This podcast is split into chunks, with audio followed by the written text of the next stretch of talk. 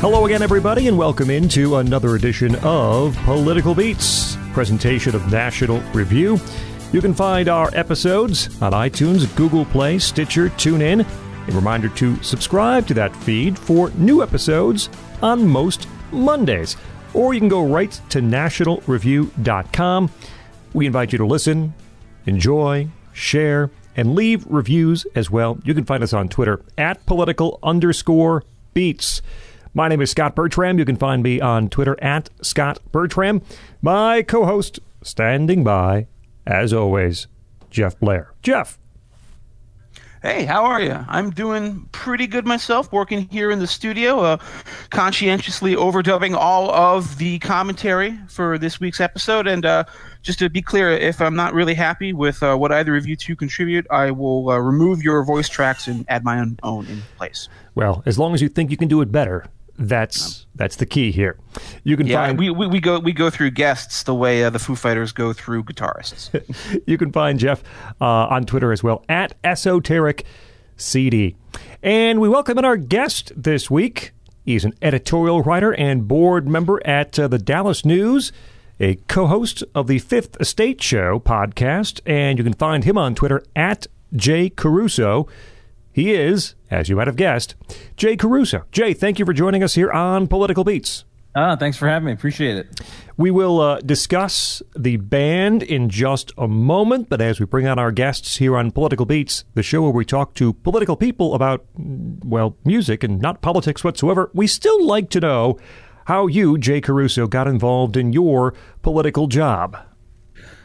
Uh, well, it's funny. It's, I have a, I have uh, probably a unique career arc in that you know I'm one of the few writers that hasn't been a writer all my life. In fact, I spent 20 years in the corporate world and um, been writing off and on probably for 15 years, but then didn't really start taking it seriously again until about 2013 and started like a group blog that it progressed into you know hey you know you want to write for for this and and then somebody from the federalist somebody was was like, "Hey, you should see if you can get some published at the Federalist," and I did, and then moved on to Red State, and then I got published in National Review and the Weekly Standard, and the you know, it just it, it was just this kind of like snowball effect, and I was able to kind of like leave the corporate world, uh, join the uh, the the writing world, which you know, which when I always get accused of doing what I do for the money, which is kind of funny considering I work for like a Fortune 35 company where I could have probably been making a lot of money with stock and super duper benefits and everything. And I left to, to write for a living. Um, and then uh, just out of pure chance, uh, I heard that the Dallas Morning News was looking for a, uh, an editorial writer. I sent in my, my resume and two weeks later I was surprised to get a phone call and then uh, I had to kind of write some mock editorials. And, and, and, the person who interviewed me was in, in Europe on vacation, but she came back. I was surprised to get a call back. Um, I was surprised to be flown out there for an interview. I was surprised when they offered me the job. So it's uh, it, it, has been a uh, been a whirlwind over the, probably the last two years but not as surprised as you were to be asked to be a guest on this this podcast. I'm sure that that. Well, actually, I was. In fact, eh, look, I, I, I'm not a Jeff and I are friends, so I could sit there. And wonder. I like ripped into him because you guys have done like X amount of episodes, and I hadn't been invited on yet. well, here you are. We are happy to have you and uh, happy to discuss uh, the band that you've uh, chosen. And uh, that is a, a band that uh, rose from the ashes of, of Nirvana after after Kurt Cobain's suicide. It literally began as a one man project of uh, of Dave Grohl and ha- has grown into, I guess, a six man band at this point and gone through many iterations of, of band members through the years. I have really enjoyed the singles output from this band through the years, and I'm looking forward to discussing them as a as a more complete albums band, and also looking forward to hearing Jeff's uh, insight on Foo Fighters because, as he'll tell you in just a bit, he was really unfamiliar with Foo Fighters until we began this to, to plan this episode.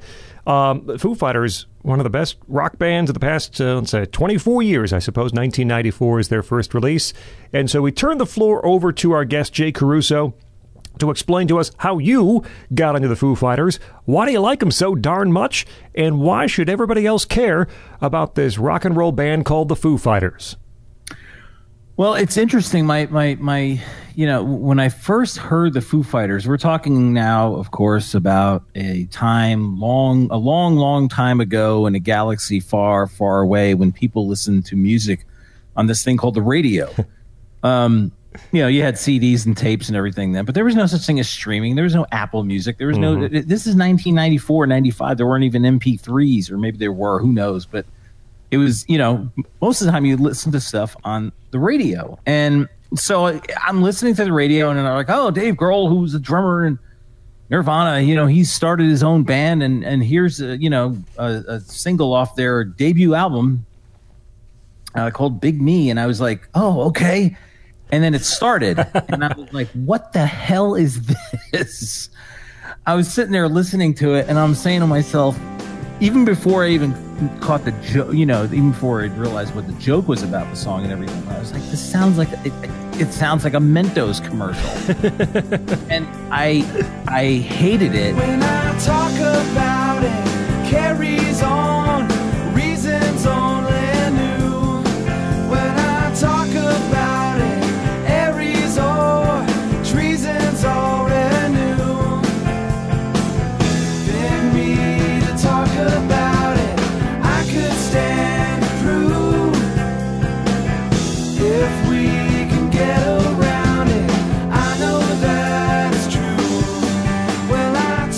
turned it, you know, I, I changed the station. I said, "Oh my god, that's terrible." And you know, this is at a time when, again, you can't listen. The only way you could listen to the rest of the music that was on the album was actually go out and buy the album. Right, right. First song, I said, "There's no way I'm doing that," and so I kind of forgot about them.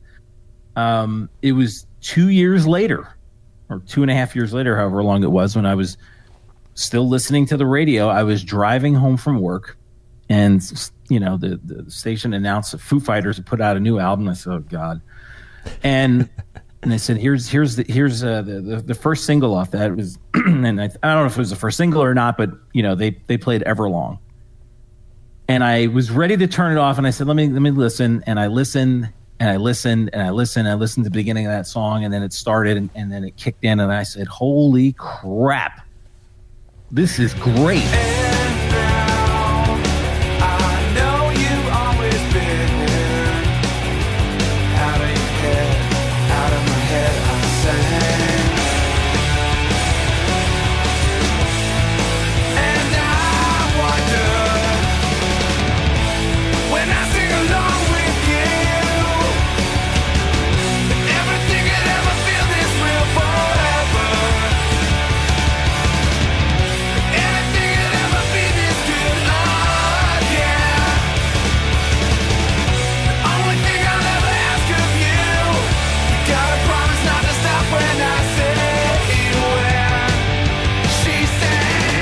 That one spurred me like at the day after I heard the song to run out and buy the color and the shape. And um, I that's kind of when I became hooked. And I went back and I bought the first album. And I said, "Oh man, this is actually really good.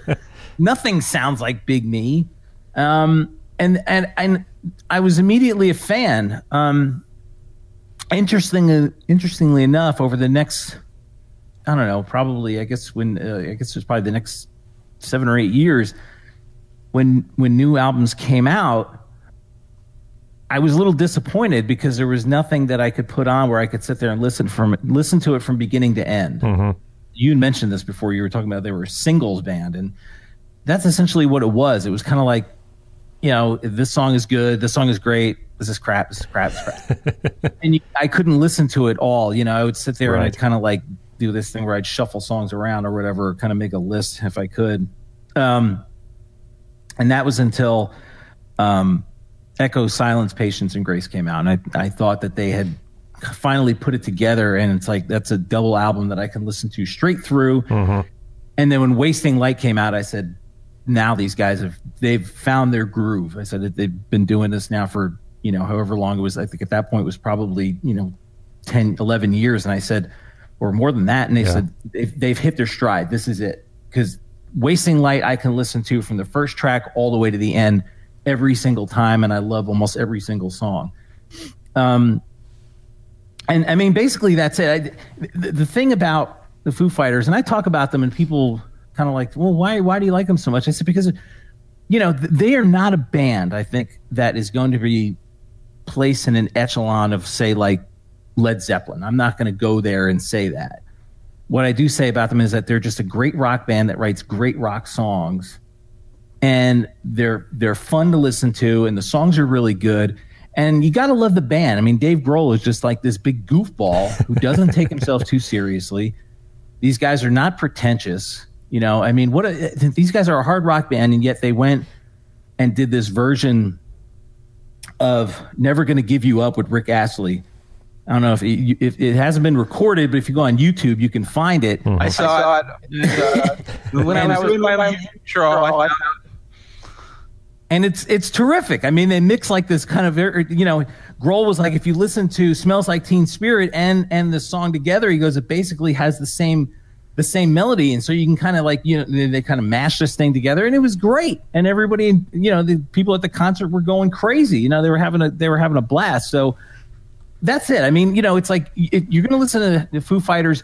You're not going to get this kind of virtuoso musician kind of thing. You're not going to hear super duper long guitar solos. You're not going to. What you're going to hear are five or six musicians that just kind of come together and just make one great product, and that those that's just great rock songs.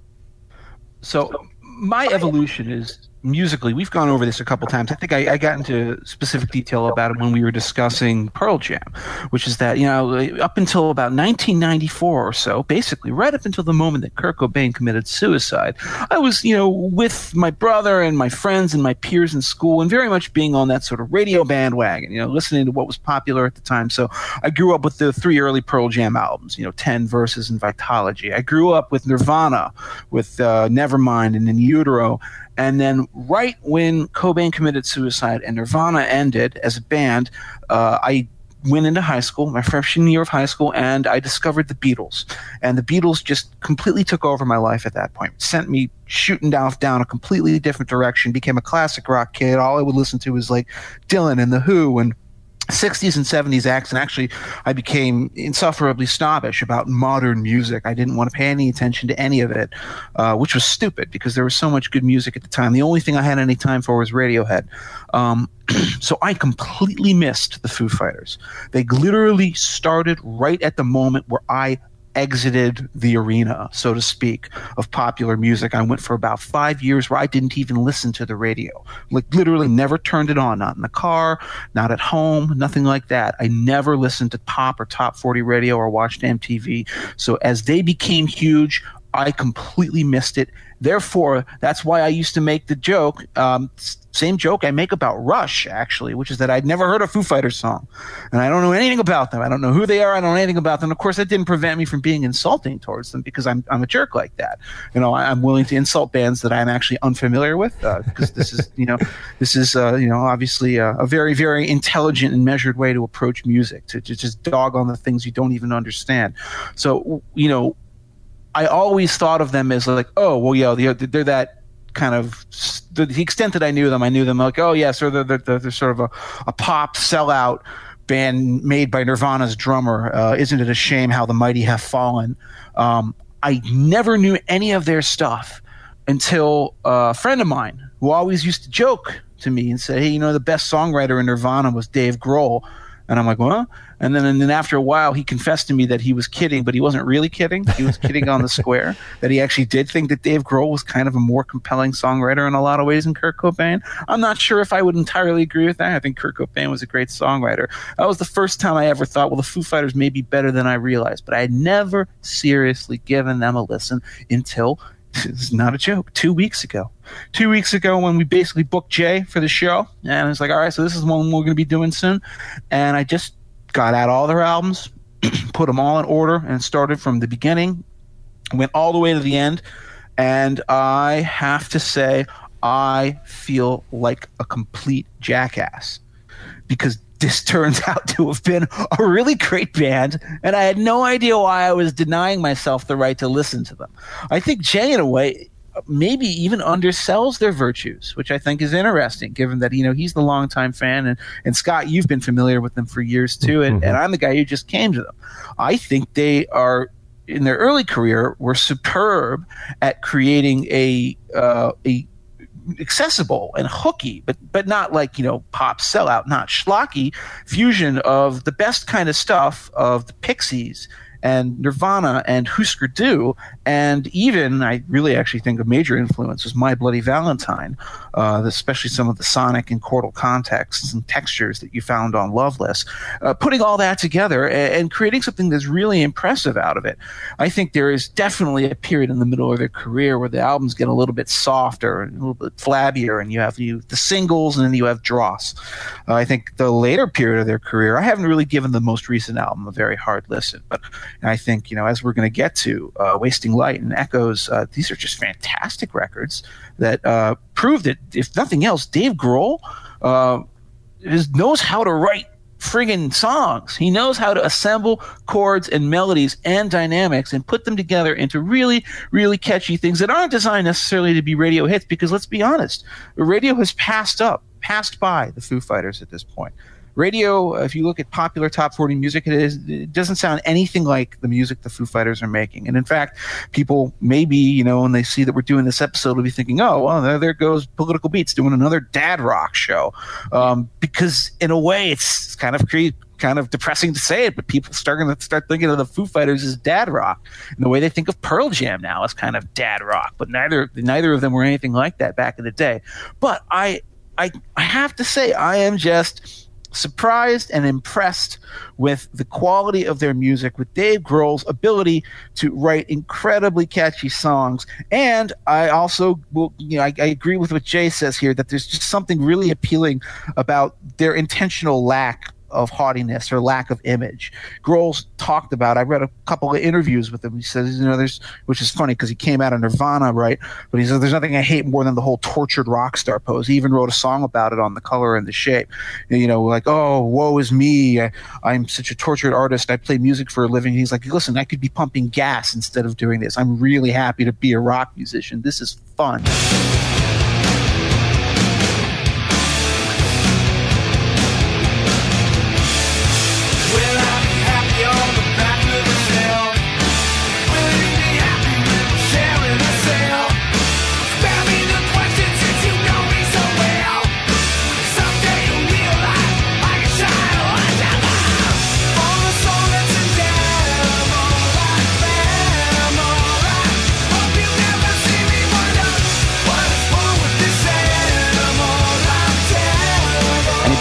Spirit of fun and goofiness to all the stuff they do. All you need to do is watch any Foo Fighters music video, uh, and, and all they do basically the entire time is make fun of themselves. I really like that spirit. I'm very surprised to say that I really like this band. There are some songs uh, that I have discovered over the past several weeks that actually have have really cut through and uh, have mean mean something pretty powerful to me. So I'm really looking forward to doing this. And uh, by doing it, that means talking about the music and the albums. And we start with uh, with the very first one. Now, after Nirvana, well, I mean, broke apart, Kurt Cobain, uh, Kurt Cobain's suicide, Dave Grohl had a couple of options. He literally could have been the drummer for Tom Petty and the Heartbreakers. Stan Lynch was out. Petty was looking for a new drummer.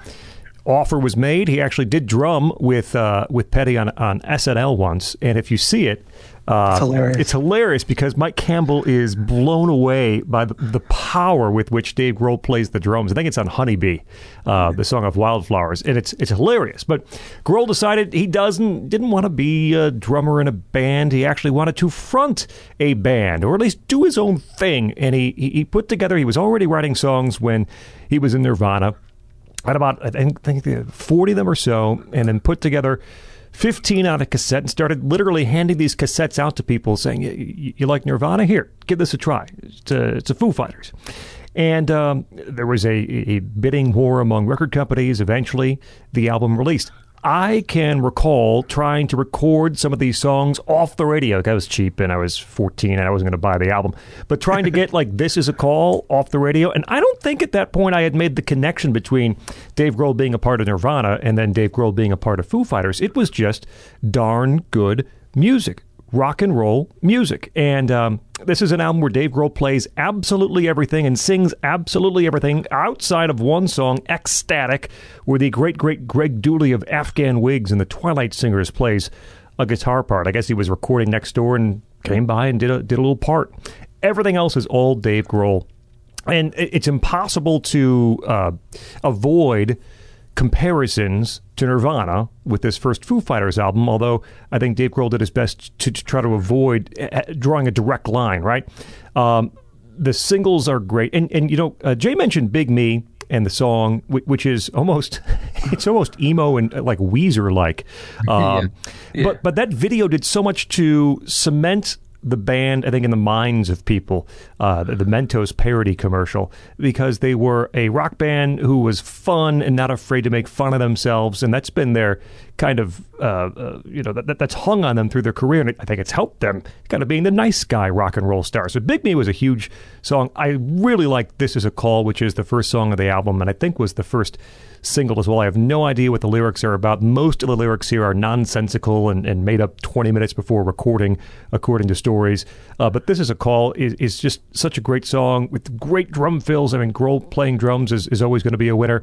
I, I've liked I'll Stick Around a little less and less through the years. It's a fine song. It, not a, there's not a lot going on with it, though, so I don't love it as much as I as much as I did perhaps at the time when the when the when the album came out. But some of the album tracks on here are also very good, like Ecstatic, um, Alone and Easy Target is one that actually dates back to 1991. It's one of the few songs Dave Grohl played for Kurt Cobain while he was still alive. Cobain reportedly loved it. It's a very Nirvana-esque chorus to Alone and Easy Target.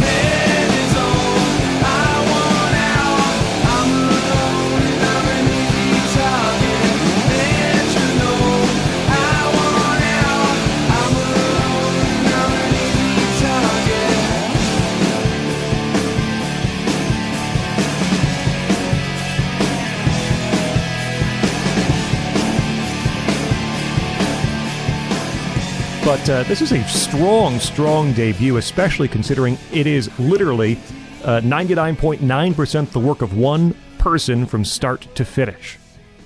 funny thing about uh, that first Foo Fighters album, when I when you when I listen to things, especially things that I'm I'm you know I'm just absorbing for the first time, as I said earlier, I take notes, and I think about usually I relate it to bands and artists that I'm familiar with already. To say, well, this sounds like this, this sounds like this, and so I, I wrote down, you know, I go, okay, what does this remind me of? And I wrote down three artists. I wrote down Husker Du, uh, which I then uh, found out is one of Dave Grohl's favorite bands of all time. So no shock there. I wrote down the Pixies, which of course was a huge influence on, on Nirvana, and then I wrote down My Bloody Valentine, which I actually think is the biggest influence sonically on this record. Uh, it's not the same kind of sheets of sound, but in terms of the way the chords, the chord progressions are structured on this album, you really get that. But what I didn't write down, and I think this is really telling, is Nirvana. Uh, Doesn't sound like Nirvana, with one exception and everybody talks about uh, how my hero is a is a you know is that a tribute to Kurt Cobain? Forget my hero. The real tribute to Kurt Cobain is "This Is a Call." That sounds exactly like a Nirvana song. It sounds exactly like a song that would have been on whatever the follow up to In Utero was, had there been one. It is a perfect imitation of the sort of the ragged style of Kurt Cobain's vocals and also the way he liked c- to construct chord changes and hooks. It has this very, very kind of nagging hook that is that is non-standard. You know, just the the, the whole opening part, you know, uh, which is not the way you would structure like a pop hit, but it gets under your skin and you can't forget it. I, I literally woke up this morning with it, dreaming with the song in my head. Visiting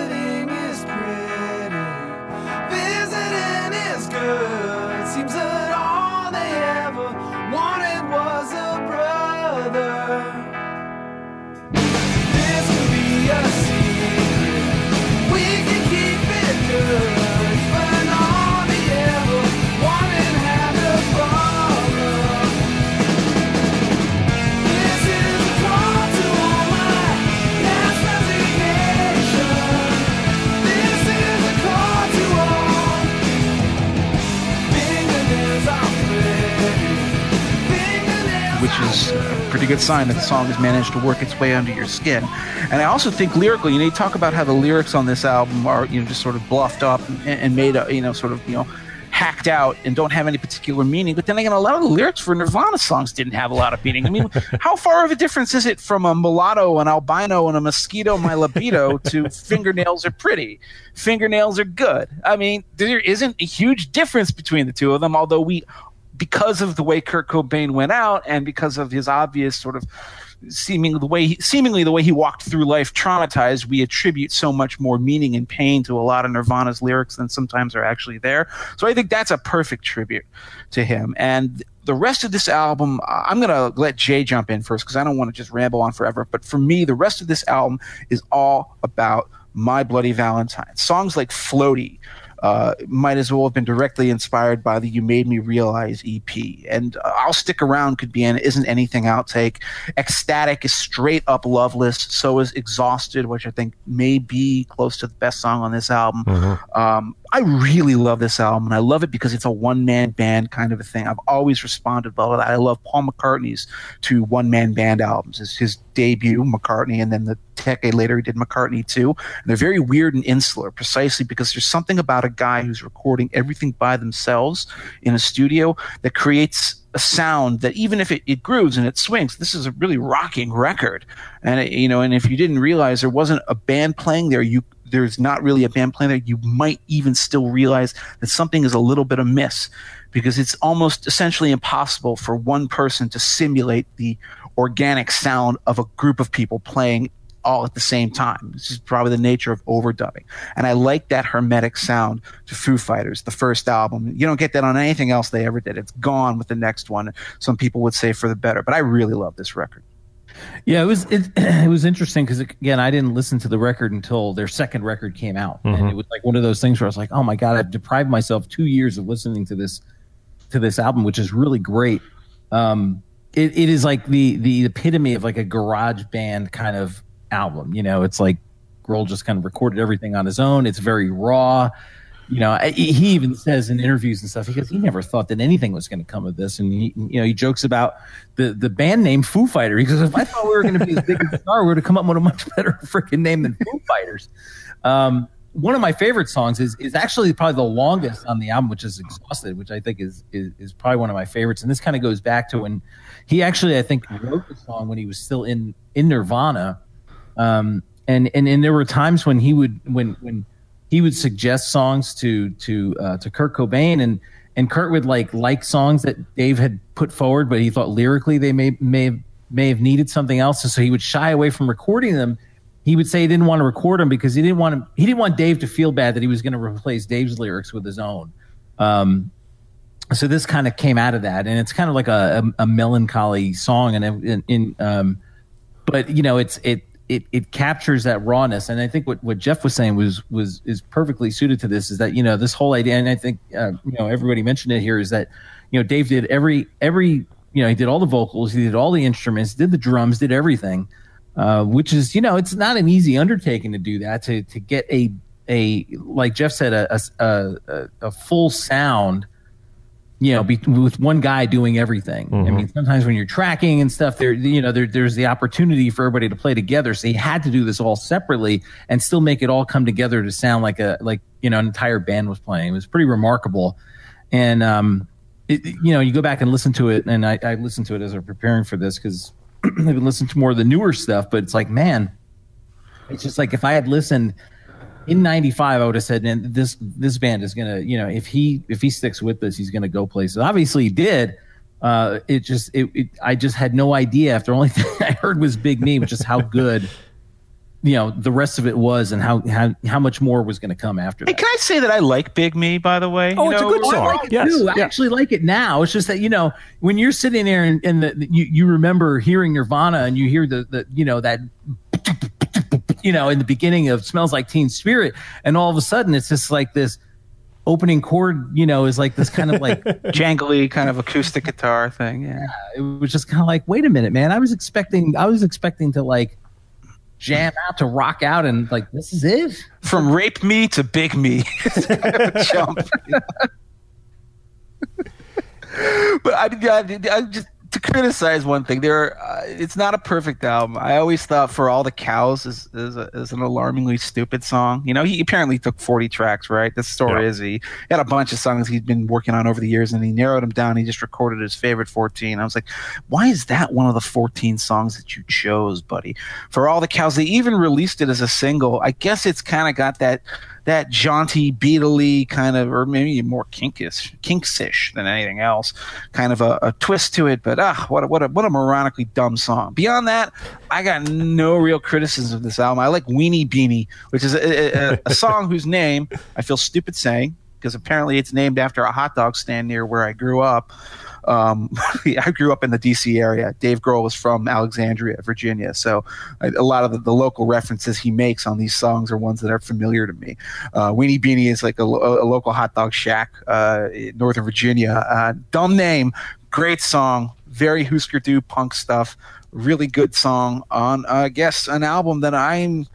I'm still not sure what I'm going to name as my two favorites, but this is a very good candidate to be one of them at the end of the show. Political Beats, a presentation of National Review, nationalreview.com. Scot Bertram, Jeff Blehar, Jay Caruso with us today, editorial writer, board member at the Dallas News, co host of the Fifth Estate Show podcast. We talk about Foo Fighters. Uh, Jeff is unsure about his favorite Foo Fighters album. I'll tell you that I am sure, and that is uh, the second album, The Color and the Shape. Second consecutive week, guys, we've had a band make a classic album with uh, with color in the title, and even with the, the English spelling with with the U. Uh, the color and the shape from the Foo Fighters, their second album. He had to find a, a band after the first album. You're to tour and play stuff. So Nate Mendel comes in from Sunny Day Real Estate, plays bass. Uh, Pat Smear was playing guitar, uh, at least for a while. William Goldsmith on drums. And by the time they got to recording the color and the shape, Dave Grohl had to re-record the drum parts. Goldsmith said, "You want to do that? That's fine. I'm gone." So again, the rotating band members begin. Gil Norton, who, who produced the Pixie stuff, is brought in to produce the color and the shape, and it is my favorite Foo Fighters album. This uh, song cycle, Dave Grohl was was at a marriage uh, that was falling apart. He was falling in love with someone else. The, the songs are tracked specifically to kind of take you through the beginning chaos to some happiness toward the end. Uh, and there are so many highlights. Monkey Wrench, I love. And I, I when I was uh, doing music radio, there's that pause you know, about 20, 25 seconds in. It is just long enough to drop in your radio station ID if you're a really cool DJ. You can just put it in right there. What a great song, though, that, that final verse, the one last thing before I quit verse. One last thing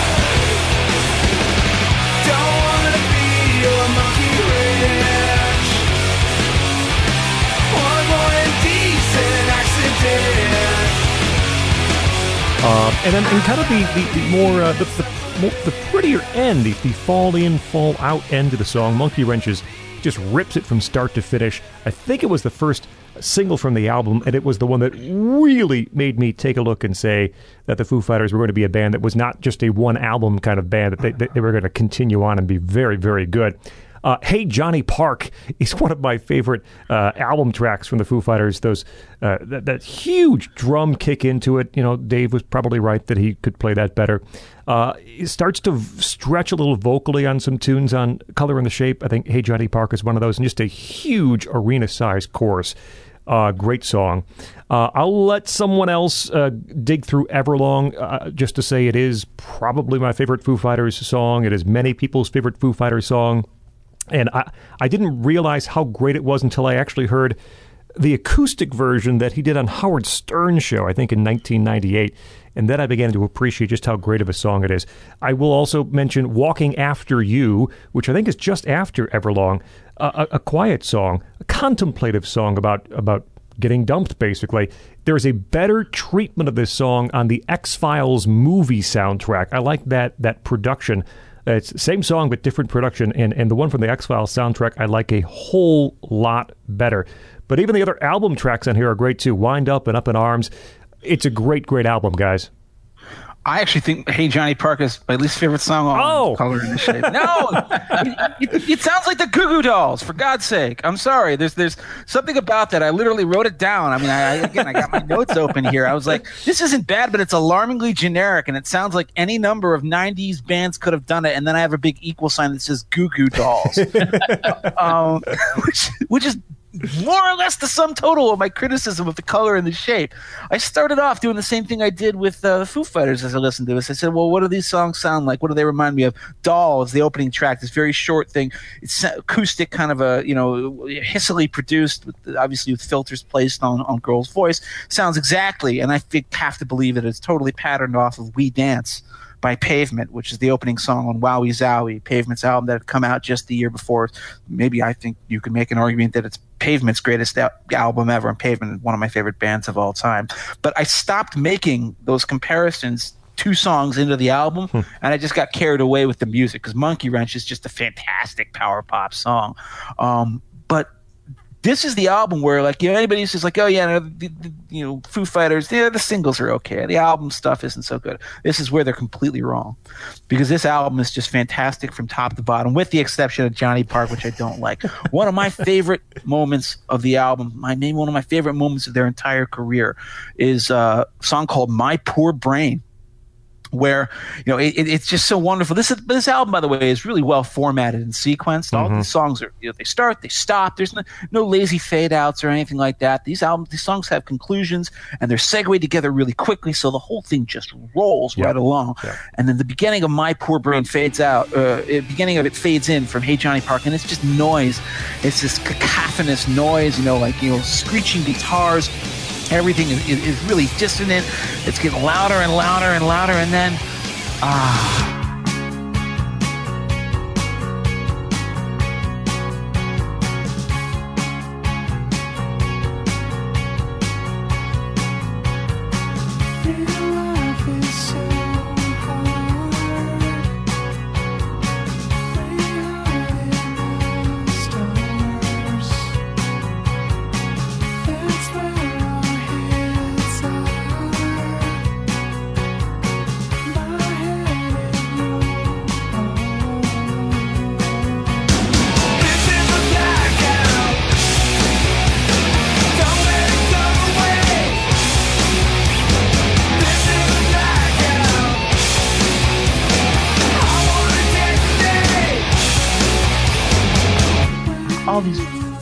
Beautiful, crystal clear acoustic guitars playing a very beautiful melody, and it just has this wonderful contrast. You know, later in their career, uh, you, you'd have a situation where uh, the Foo Fighters do like a hard rocking album and then an acoustic album at the same time. Well, here's an album where they. Back in their early days, where they combined both of these elements into one song, and I preferred it that way. My Poor Brain has both aspects of it. I love that song. I love Wind Up, which is, of course, the uh, you know the sort of uh, it's a song of decrying rock star bitch fests. You know, people who say, uh, "Oh, it's so hard to to be in this industry and to do this stuff." You know, hope you never see me wind up. It's a really, really good hard rock song. And the last thing I'm going to say before I turn this over to Jay is, you know, is if you're going to be doing an anthemic radio monster hit ballad rock song, you better be able to carry it off with a massive hook and a theme that earns it. And the Foo Fighters absolutely do on My Hero, Yeah. which is one of those songs where, you know, if it wasn't as good as it is, you would listen to all of the production sounds and it just sounds like 1998. And it's a bit of a cliche in that sense. But I love the chorus on that song. I love the guitars in that song. Everything about it is so epic. And there's also something really touching about the theme of the song, which mm-hmm. isn't about, you know, rock stars or athletes or, you know, larger than life figures, movie stars or anything like that. It's about, you know, the guy who uh, picks up a lunch pail and goes to work every day. It's about the guy who's a plumber or a bricklayer or a, a family man who comes home and takes care of his kids and loves his wife. That's his hero. It's just normal people living normal, noble lives, which is, you know, for a song that's so kind of bombastic and so sort of, you know, rousingly anthemic, it's a it's a really clever inversion of expectations to write it about you know so you know everyday heroism. Just being being a normal person and being a good person is good enough to be a hero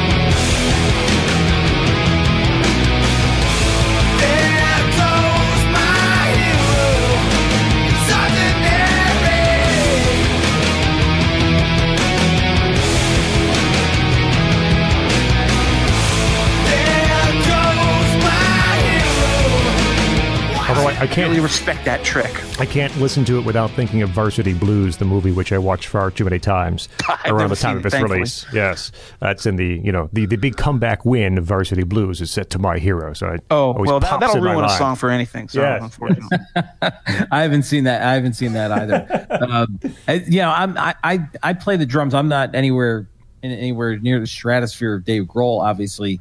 Um, but that's you know, you go back to my hero. It's just the beginning of that. Is why you know, it's like it's one of those things where I'm just like, whoa, kind of like drawn in immediately uh, with that song. But the other one of the other songs I think is really good in terms of it kind of gave you it kind of gives you just a little bit of insight into what a great songwriter Dave Grohl is going to become. Is Up in Arms, um, which is really a sad. You know, if you it, it, the, the lyrics to it really said This is really about the breakup.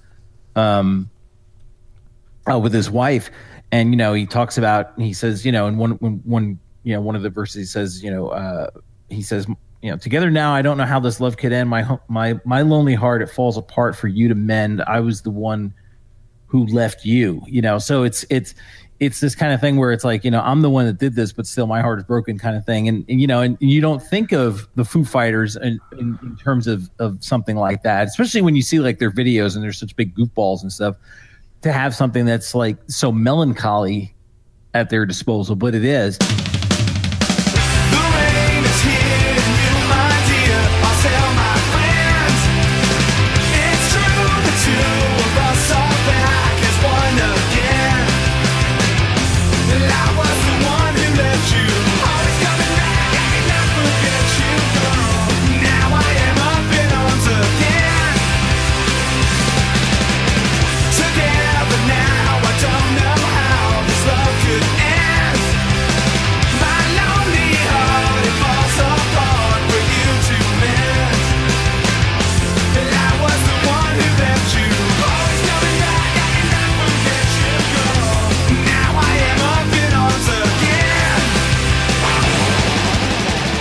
Course, you know, Everlong is, you know, like you guys talk about Monkey Wrench. Monkey Wrench is one of those, those great, you know, has such a great hook, and you you can't like not just kind of rock out to that song when it's on. It's just impossible.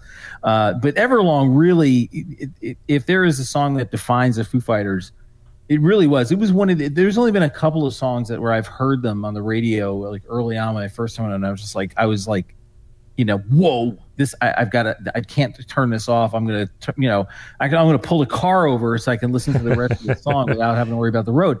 And that's how I felt about this song. I just so you guys know, I mean, I remember exactly where I was driving when I heard the song start. I was like, you know, I was at work. I worked in, I was this, I was living in Florida. I worked in Ormond Beach. I was living in Palm Coast. I was like ready to turn onto my block when this song started, and I was able to pull over into a gas station and listen to the rest of the song before I drove home because I didn't want to miss any of it. Um, it, it it it is this album. Yeah, this is another one where I can put it on from start to finish and just kind of listen to every track, and I think they're all great. Um, it's funny. it's funny. I I, I kind of like Hey Johnny Park, but it was funny that you All right, know, the tiebreaker goes to me. Yes. when Jeff, I, I like it, but Jeff is right about the whole. You know, when, when I ha- had to keep from laughing when he mentioned uh, when he mentioned the Goo Goo Dolls because I was like, okay, you know, it's actually a pretty fair description of that, but I still like it.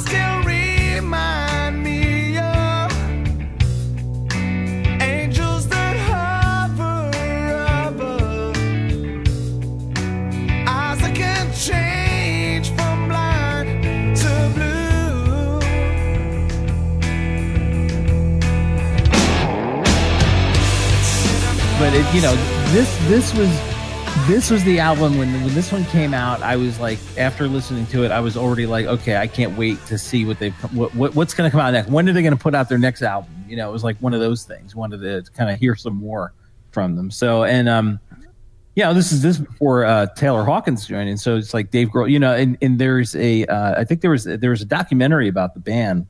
I can't remember the name of it now, where it chronicled this whole thing and uh, where where Dave was listening to the drum tracks and basically decided, you know what, I'm gonna go, I'm gonna re-record all of them uh, because it wasn't good enough, and you know it, it was kind of tough because uh, who, who was the drummer? I can't even remember his name now.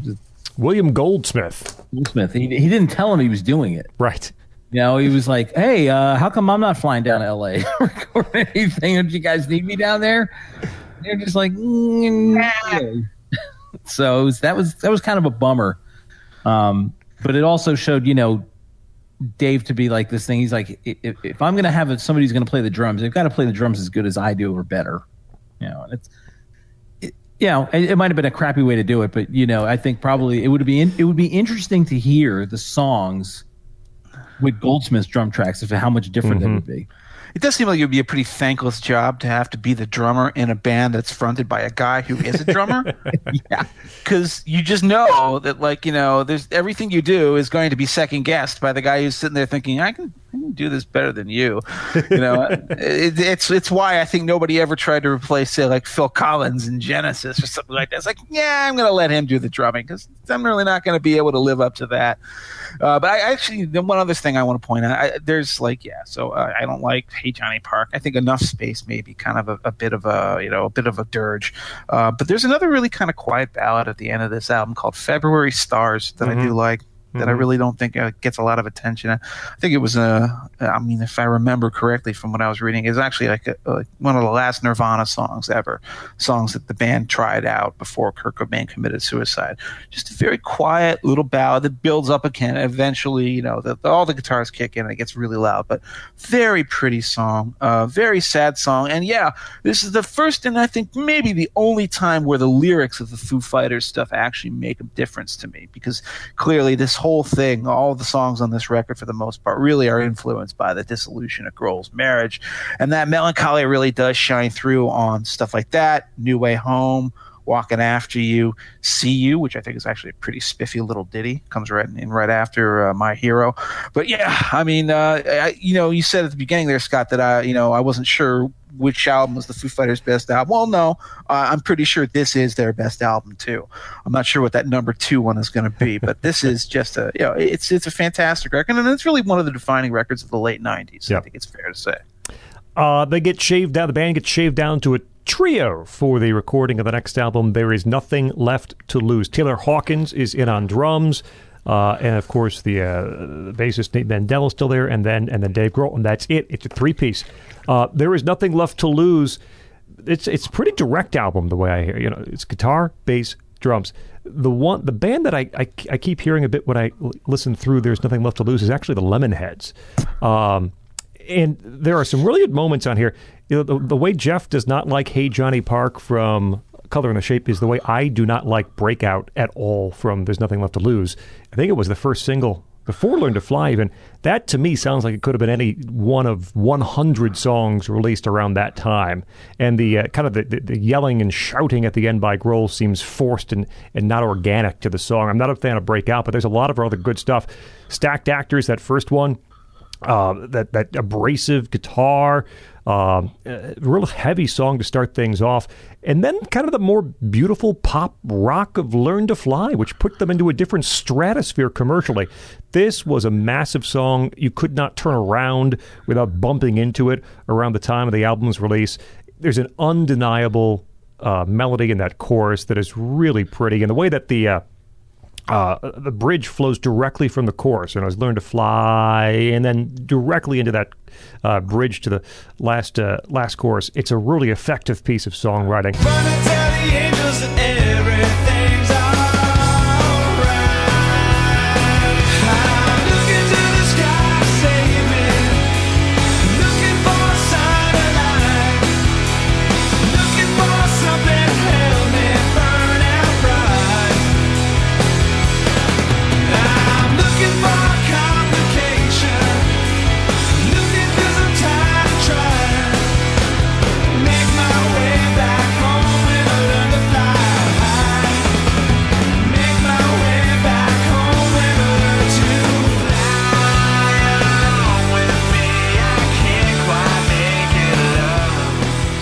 Quickly, Frank, Learn to Fly by the Foo Fighters, Learning to Fly by Tom Petty and the Heartbreakers, and Learning to Fly by Pink Floyd in order. Learning to Fly by Pink Floyd is dead last. Um, it's a terrible song. I, I, I guess I would put l- I would put Learning to Fly by Petty as one, and, and, pro- and Learn to Fly by the Foo Fighters just underneath there. And if you had to include Given to Fly by Pearl Jam. Oh boy, uh, Given to Fly would be. Uh, uh, let's let's do that. Let's do like a like a uh, I think a two. I think I might See, put that the- above The, to joke is that this is such a common conceit. It's used in so many songs that like, I, I literally have like seven more songs that are like "Learn to Fly" or, or "Given to Fly" stacked up in my head. It's a pretty common name, but it is a very good song. Um, Sorry and- to interrupt. Yeah, and no, no, no. And then another great video, which again helps cement the band's, I think, kind of comedic, uh, less than serious reputation uh, for MTV viewers. Uh, next year is a, is a, is an album track that I, I like a lot. It's got a, just a, a very beautiful, lush, sweet melody, and you can't discount the importance of those melodies to so much of what made the Foo Fighters and makes the Foo Fighters very, very good. Um, I know Jeff's going to talk, I think, about Aurora which is one of his favorite tracks on the album. I, I don't like this as much as either of the first two albums, but there's still, I think, a continuity and uh, a, a sound to this album that would kind of fall away in, in the next few releases. This is still a very quality effort by what at this point was just a trio. Uh, I don't know if you call them a power trio, Jeff. You're an expert on power trios, um, but uh, but but a good one. Jay, you go first. Yeah, this you know, I think I think the addition of of Hawkins was was a great idea. And, you know, and, and surprisingly enough, he you know he took a risk because you know the Foo Fighters really hadn't blown up yet, and he was playing with Alanis Morissette, Yeah. who was you know at the top of the world at that point. And so he's like, "Yeah, but I want to come and join this little band that you guys have, and just you know maybe fall on my sword while my while Alanis Morissette goes and sells billions of albums."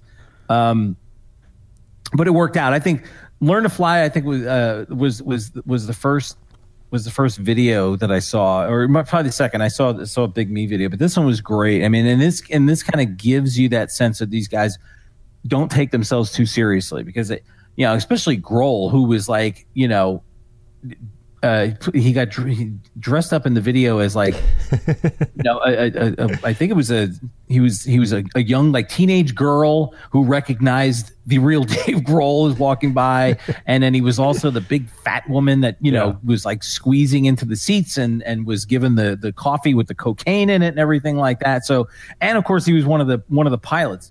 So you know he played like three or four different roles in this in this in this goofy video. And where the heck did they get the idea of all things? You're going to do a parody video. I get doing like a Mentos commercial. That's current and fresh. People knew the Mentos stuff. Airport 77? this is a film that like nobody remembered a year after it came out in 1977. And yet it's a shot for shot remake. I don't know why they decided to do that, but it's pretty inspired. Well, yeah, I mean, it, you know, it, it, it's just funny. I mean, we'll we'll talk about you know the song "Walk" later in the show, but you know, I mean that that you know they the video is based on an old movie that came out 20 years before that, so um, it's kind of weird. You know, th- th- this was you know this was a I, it's a couple of songs that really don't stand out to me here. I just remember I remember liking this one. Um, at the same time, I thought I thought that the Foo Fighters was missing a little bit as as as a three piece band, and, and that's I think you know it, with with the departure of Pat Smear, who just really br- bring you know it's like, and when you when he comes back, you kind of hear you Yeah. just know when Pat is playing Eh. on a record, and so I thought that was missing a little bit because. Uh, you know, Dave is Dave is you know he's he's a he's a decent guitarist, but he'll even tell you he's not the greatest guitarist in the world. And so I thought it- it- some of it was a little little empty. I thought I think Breakout is I liked it probably a lot, lot more than Scot. Um, but there's nothing uh, on this one. There's this one I think was a was a collection of the whole. There wasn't uh, outside of Learn to Fly. I didn't have any songs that really stood out to me that I would sit there and say, yes, you know, Headwires is good, but is it like as great as you know as you know is Learn to Fly or is uh, what about MIA? Yeah, that's a pretty good song too. I think this is more of a collective. The album, I think, in this case, was probably better than the singles that they produced off of the album.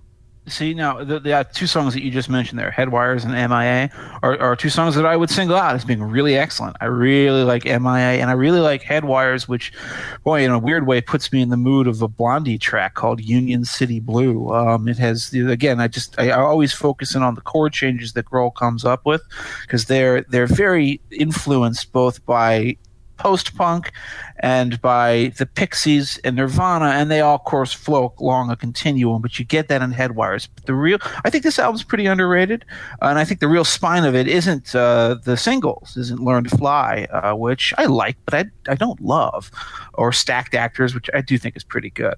The the real spine of this album are the two songs in the middle of it, which I think are quietly two of the best songs Dave Grohl ever wrote, which are "Generator," which I love.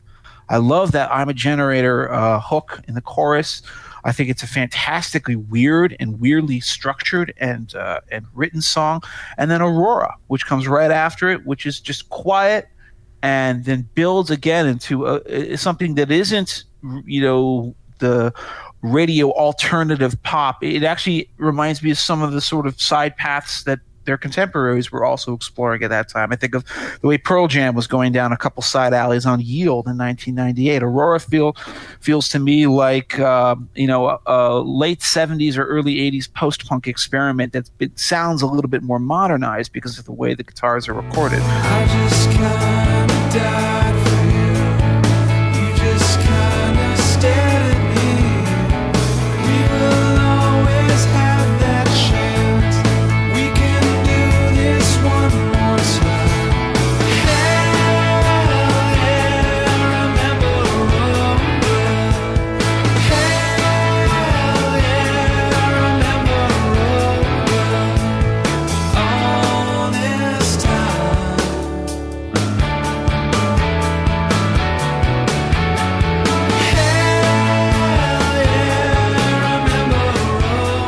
It's just a fantastic song. Those two I like so much. I like Live in Skin a lot. I think actually the second half of this album holds together for me uh, a lot more than the first half, which Hmm, is funny because the first half is the song, or is the part of the album that has all the hit singles on it, and the, the ones that I like aren't the ones that ended up on like their greatest hits, for example.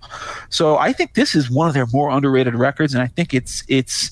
Um, it's the the first three albums I consider to be of a piece when I go back and I listen to these. They all sound like they're the same group, despite the personnel changes and all that. But they're all kind of carried along by a similar sound and a similar momentum. And then it all, in my opinion, goes a bit pear shaped on the next record, aside from a couple of tracks, which is one by one. I don't know what you guys think of that one, but that's that's the first one where I listened to it, and I'm just I'm not that impressed. Well, no one apparently, at least retrospectively.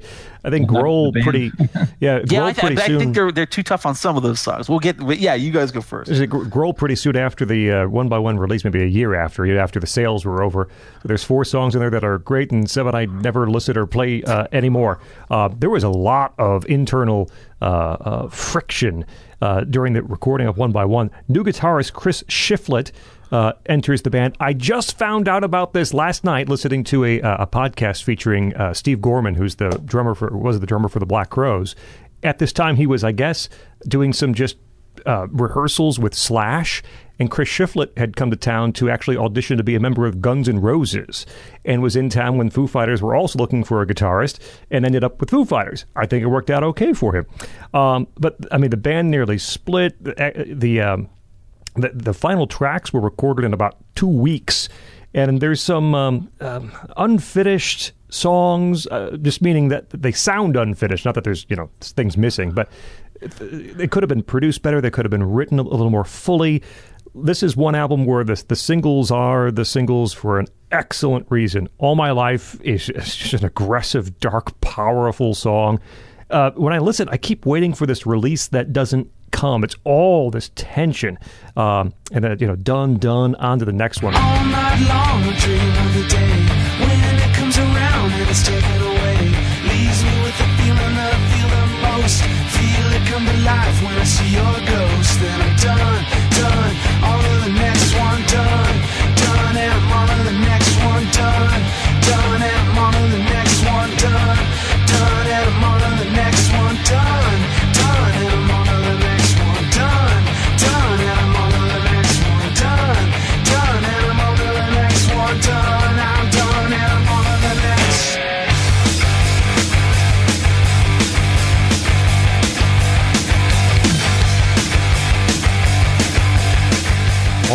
great track. And Times Like These uh, is another great uh, single uh, with Grohl and Shif- Shiflett, the dueling guitar leads.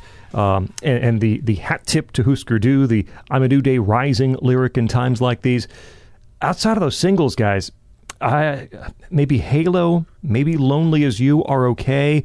I, the the last third or so of the album really bogs down. Overdrive, I think, is one of the most generic rock songs the Foo Fighters ever did. So, in, in, in the retrospective uh, kind of look back at, at one by one, where fans don't like it a lot apparently, and the band doesn't like it a lot, I, I- can't say they're totally wrong.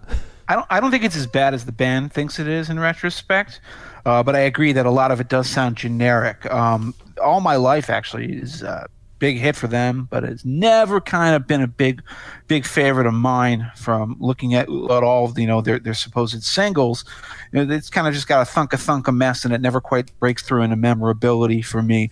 Um, I think though that there are songs here that are really, really kind of underrated because nobody cares about them or talks about them. They aren't singles. Like I really love "Tired of You." Uh, you know, it's the I won't go getting tired of you. I won't go getting tired of you. I mean, that is a solid, compelling song. But the problem is, is that it, there are it, it, you know songs like that that are hypnotic and low, and low key uh, would be forgiven on like a debut LP, uh, not as the fourth record of a major smash hit rock group. You front load all of the singles on a record like this, and then you leave the rest of the record to sort of flap about, and people are going to say that it lacks focus. But I also that's why I like "Tired of You." I think that's good. I think "Halo" is a fantastic song.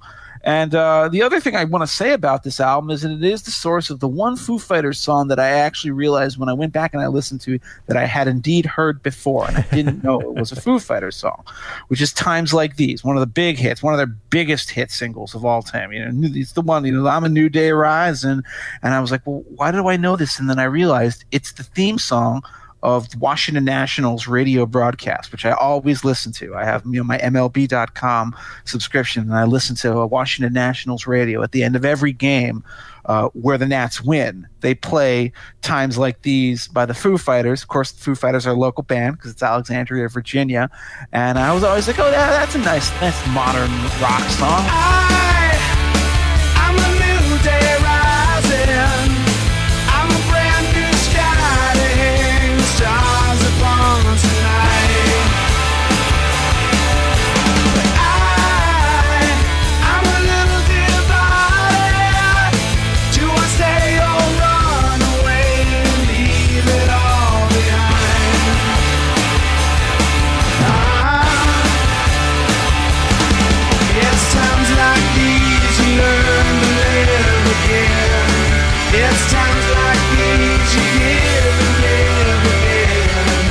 never thought for a second that it was the Foo Fighters or anything like that. So it's always one of those weird moments where you come back and you realize that you've known a song all your life. See, that's going to happen when with Rush too. You're gonna you're going to listen to Rush finally. You're saying, "I've heard Tom Sawyer a bunch of times. I've heard all these songs a bunch of times." Mm, I certainly hope not. I hope I don't find myself saying, "Oh yeah, Spirit of the Radio." I secretly liked that song. I just know them by titles now, and I like it that way. I don't know anything else. But yeah, so this album is not as nearly as good in my opinion as the first three, but it's not as terrible as they say it is. Yeah, I don't. I didn't. I didn't think it was a terrible album, but I know that when I got it and I was like excited for it, and when I listened to it, I was like, "Oh, this is pretty good." But I was. I it. It was. It was disappointing. I think uh, as a whole. Um, I, I actually really like All My Life. I think it's probably the best song on the album. I think times like these, and this may get me in trouble with some Foo Fighters fans, but I think times like these is actually a little bit overrated. It's just. It. it I don't know. It it's hard for me to explain why I think it's a little overrated, but I think it's probably just one. It, it sounds like a song that they put together because they said we need we want to get a hit off of this one, and th- th- this one will work. Um, the other thing that is is pretty uh, interesting about this album is like it became it's like one of the longest. I mean, this, this is like almost an hour, and so it and, and with less tracks. So it was. The next one's like 90 minutes. What's that? What's that? the next one's like 90 minutes long. It's a double album. It's a double album, but I'm saying this was this was one with 11 songs. They, had 14 songs. It was like 44 minutes. This is 11 songs. The clocks in at like 56 minutes. Yeah. And so I think it was uh, come back. I think was like almost like eight minutes long, and it's an eight almost an eight minute long slog. And I, you know, it's funny. I've listened to it a couple times all the way through. Most of the time, I can't get through. it. It's like when if I hear it come on, or if I like I'm playing it in the car or something, or I've just got the the album going on. You know, I I immediately go over and hit next and and go to something else. It was just it's just um tired of you decent song same thing with disenchanted lullaby which is kind of like a little odd uh number that they wrote but it, it, all in all it it sounded like a record that they recorded in two weeks Yeah, I don't disagree with that. And and uh, you know, the, as I mentioned, this was nearly a breaking point for the band. So in a way, even to get more music out of the Foo Fighters is a is a good thing. And, and there is more to come. Political beats here: Scot Bertram, Jeff Blehar, Jay Caruso at Jay Caruso on Twitter. Uh, you can follow him there, and he is the editorial writer, board member, Dallas News co-host of the Fifth Estate Show podcast. You can find the show, of course, nationalreview.com, iTunes, Google Play, Stitcher, TuneIn. New episodes most Mondays of Political Beats. In Your Honor is is next, and this is what I refer to uh, as the as the g- gimmick portion of the band's career, and I don't necessarily mean that as a uh, as a pejorative. But from this point forward, everything the band does, every release has this hook to it to get you interested, and this one's going to be different. So, in your honor, the hook is hey, it's two discs. One's really hot and heavy and the hardest stuff we've ever done, and the other is acoustic and is soft and, and, and gives you a new side of the Foo Fighters. Both albums are 10 songs long. I would have far preferred they made this one disc and actually just, you know, mixed up the hard stuff and the soft stuff with some nice sequencing. I, I will say the first disc, the, the, the hard rocking disc, which, by the way, Dave Grohl says this is the band's physical graffiti because they show you everything they can do. Uh, per- perhaps reaching a little too far here. But there is a great stretch of, of music on In Your Honor. Um, no Way Back, Best of You, DOA, which I think is 2, 3, and 4, tracks 2, 3, and 4. That's a pretty killer uh, stretch of tracks there. No Way Back is this fast, uh, melodic song and reminds me a lot of the first album stuff.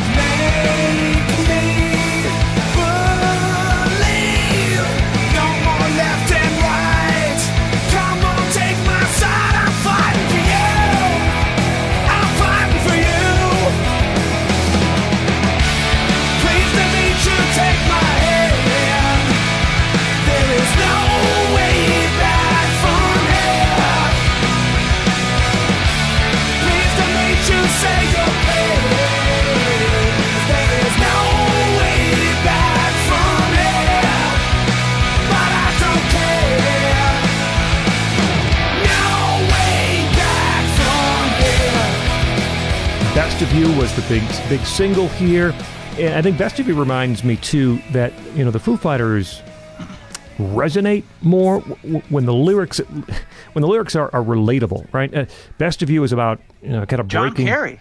Yeah, there's uh, uh, uh, Dave Grohl had done a lot of uh, of work for John Kerry at 04 and, and and influenced some of the songs, including "Best of You." But uh, and the lyrics are kind of you know breaking away from what is confining you from being great, and when you have these kind of emotional calls in the lyrics, the relatable lyrics, I, th- I think it helps. "Best of You" has that, and DOA is a great uh, song. Some wonderful guitar work um, and, and really passionate playing. And I think it's followed up maybe right afterwards by Hell, which is less than two minutes. Might be the, one of the shortest tracks of their catalog. This really wall of sound, very tight, focused track of rock and roll. There's a few tracks near the end. I like I like Resolve quite a bit. Uh, I think End Over End is pretty good. And I guess I'll mention the second. Uh, we take them both at once. The, the second acoustic disc, I, I, I, I didn't like. I don't like all that much. John Paul Jones guests. There's a couple of uh, of uh, of neat song. Miracle um, with John Paul Jones doing some some instrumentation. The one song I like actually quite a bit is Virginia Moon. Norah Jones guests as a vocalist. It actually has you know this like flamenco guitar and uh, you know some jazzy lyrics and even some crooning involved. Certainly a different side of the band. It's one that sticks out to me from uh, from the from the acoustic disc and uh, Razor, which I think is the last song. On, on the second disc, um, also is one that stands out. But you know, uh, for me, the first track or the first disc actually is probably my favorite of them since Color and the Shape. I would say. Um, I, I just wish the two the two the two discs would have been combined, stronger stuff. The first disc is actually pretty credible hard rock. I actually you you you mentioned the best stuff. I really like No Way Back, and I really really like Best of You as well. Um, the second acoustic disc uh, is the Foo Fighters version of, in my opinion, uh, Pat Boone's "In a Metal Mood." it's it, it, it's really embarrassing, and um, you know, okay, yeah, I, I do like the Norah Jones track. That's okay, I guess, but it's so uncharacteristic for the band, and I don't mind it when groups stretch themselves. You know, like you know, here here's something that's completely uncharacteristic. You know, I- you think about it, most of these songs always started life as acoustic guitar demos, anyways. That's the way people often just record, you know, their mm-hmm. ideas. So I'm not necessarily opposed to that in any way, but man, it, it, it feels so heavy-handed. It feels like they're really kind of trying to force this music into arrangements where it doesn't belong. And again, because of the fact that they're cramming so much material onto the record, uh, the quality control has gone out the window. I mean, here's the thing: I, I don't actually think there's anything on these prior few albums, even you know, even the last one, which I criticized, but uh, none of them are bad. I don't find Right. there's any moment where I'm like, oh crap, hit fast forward, I can't stand this song. Even on one by one, everything is at least good. Th- This, this band is like shockingly competent. Give credit for that. All right, Yes, yes. in your honor is one of the very few times where I'm like, God, this is just unbearable, maudlin garbage, and I don't want to listen to it. So yeah, the second half, the second disc of this, I find to be almost completely worthless. Um, the first half, the first disc, is uh, pretty good. The only thing I don't really much care for is like, uh, the, the deepest blues are black. Ah, whatever. Um, but yeah, the rest of it is pretty good. In Your Honor is a really kind of really tough way to start the record, and I like that.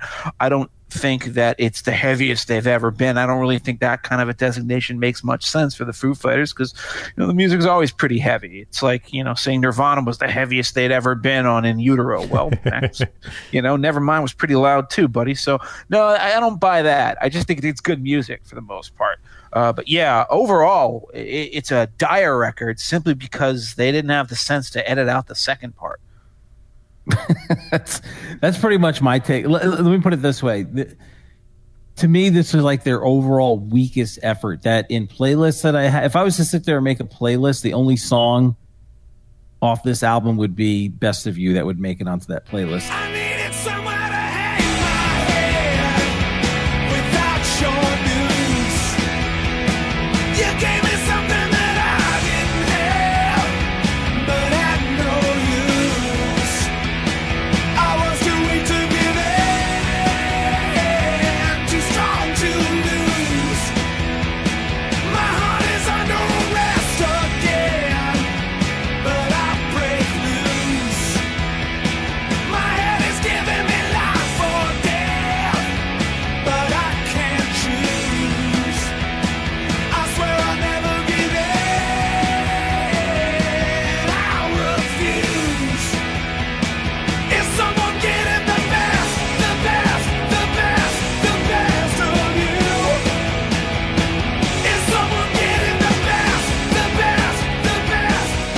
If I was going to introduce like somebody new to the Foo Fighters, I would like it. You know, it's like if you had the CD case or something, and you'd rip one half and just like throw the the acoustic out and say, "Yeah, just listen to this," and then go listen to other stuff because it's so much better. Start with this and then listen to other stuff, or maybe you know you don't want to give it to them because it's not gonna they're they're not gonna continue to listen.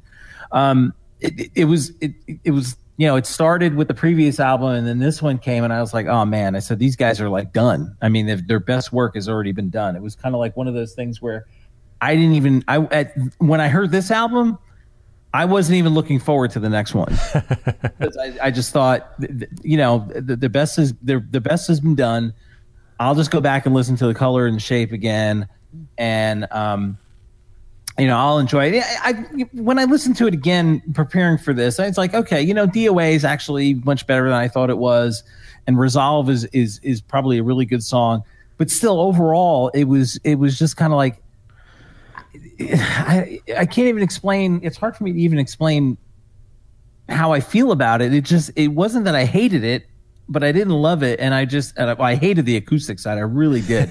I was actually looking forward to some of that because I wanted to see what they could do. Because, like Jeff said, you know, most songs start off acoustically, and a lot of times you'll hear an acoustic version, like the acoustic version. Like you, you said, Scot earlier, you said the acoustic version of of, of Everlong Yeah.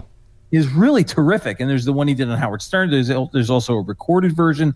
It's great. So you're like, okay, maybe these are songs that they were gonna like throw onto a regular rock album, and they decided to go with the acoustic version. It was just a, a, a major disappointment. The entire album was a major disappointment to me. And you would have been wrong though if you had assumed that this was the end for the Foos Yes. because their next album is shockingly an improvement. I mean, it's so much better. I guess you oh, know, taking two, three years off will, will do that. You know, you get a lot of time to recharge your batteries. But Echoes, Silence, Patience, and Grace. I was, you know, as I said, you know, going through this discography the first time, you know, you know, just recently, I had the same thought that you did. It's like, oh man, well, this is where it all falls apart for them, isn't it? Although I remembered I DM'd you, Jay, and you said, you know, Theo, keep your ears to, to the ground for these later few albums. They're actually really good. And wow, I think you're right. I, I, I think that, that the what comes next after Echoes and Silence is even better. But I think this is a massive rebound. I am a huge fan of at least half of this record. I think, you know, just to start with the stuff that I don't like. I don't think Home is that good. I don't like Summer's End. I don't like the Beaconsfield Miners song.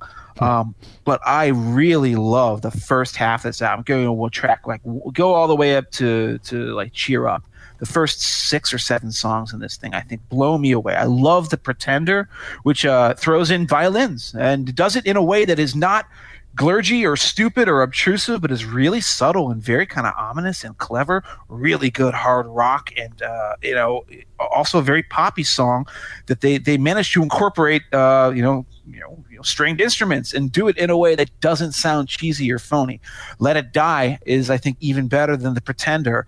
I love the. Um, you know, it, it's a, it's a pretty brutal refrain, pretty brutal chorus, but I really love the the the chord progressions that go up and down on that. And uh, the one that I just absolutely adore, though, because it, it it's again just kind of comes out of nowhere. It's goofy. Is uh, cheer up, boys! Your makeup is running. You know, look at you, you silly pansies! Buck up. Life is good. You know, you know. You, you- all things considered, you could be in a lot worse position than you are right now. Cheer up! And it's just such a fun little like goofy pop song with the whole stop stop stop stop stop stop chorus. Um, how could anybody not like that song? How is that song not on their greatest hits album? I think it's a fantastic tune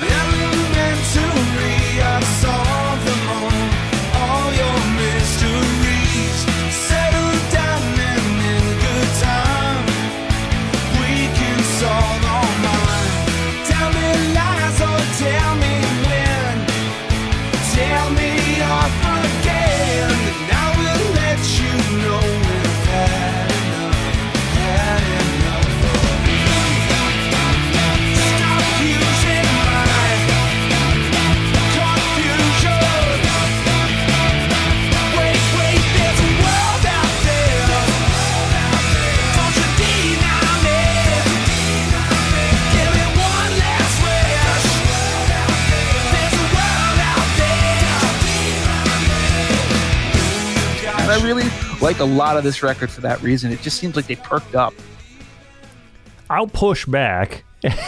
Jake Yeah. can, can tell me I'm wrong. Um, I I like the first disc of In Your Honor better than I like Echo, Silence, Patience, and Grace. But the weird thing is there are a few tracks that are I think upper echelon, and, and the rest I uh, don't do as much. The Pretender is probably my favorite, you know, late era or you know second half of the career single from the Foo Fighters. That is a great song, and I thought that from the first time I heard it. This, you know, the slow build at the, at the beginning, that crushing riff, a humongous chorus, and my favorite part is probably that that like that the Chuck Berry riffing section right Yeah. near the middle. I love that part. The Pretender is a fantastic song. It's my favorite one on the album. The pages out of press.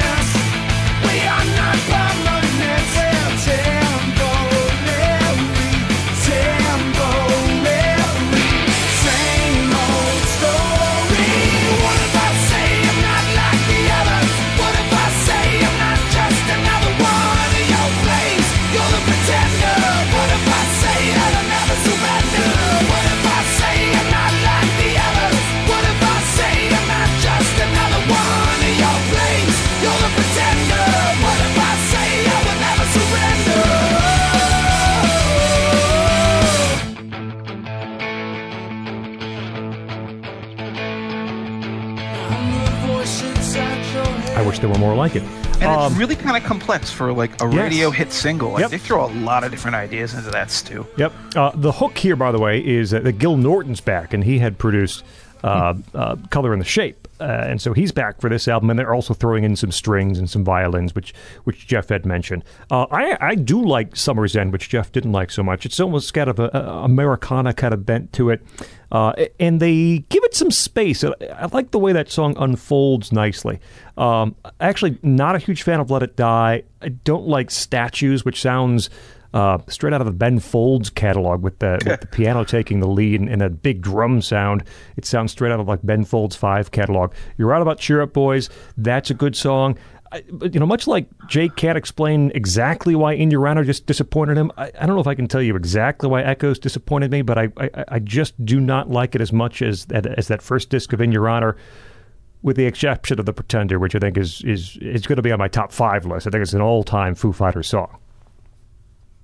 Yeah. So when I heard this, and I, when I heard the Pretender, I was like, they're back. I was like, okay. Now I, I you know, I, I heard the single first before I went out and bought the album, but I, I went out and bought it right away, and I, you know, I love it. I um, Let It Die is a great song, and I love how when Let It Die ends, it goes right into Erase Replace. Almost it sounds like one song. You know, it's like they hit this stop at the end of Let It Die, and then all of a sudden Erase starts. And at first you think it's just, it, you know, it's just they stopped for a second and then they launched into another portion of the song, but that's actually a separate song. I like the way they do that.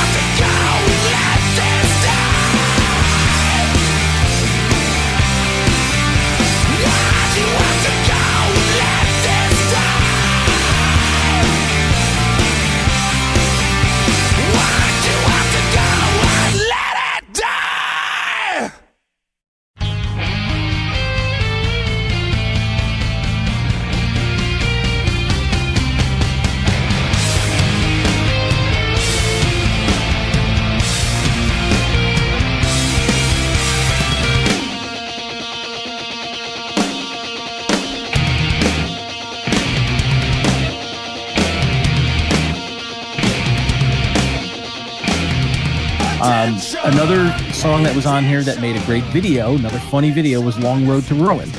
Um, Yeah. Is that the one, is that the one where he ends up driving off the cliff? Yes, Yeah. Okay. Yeah.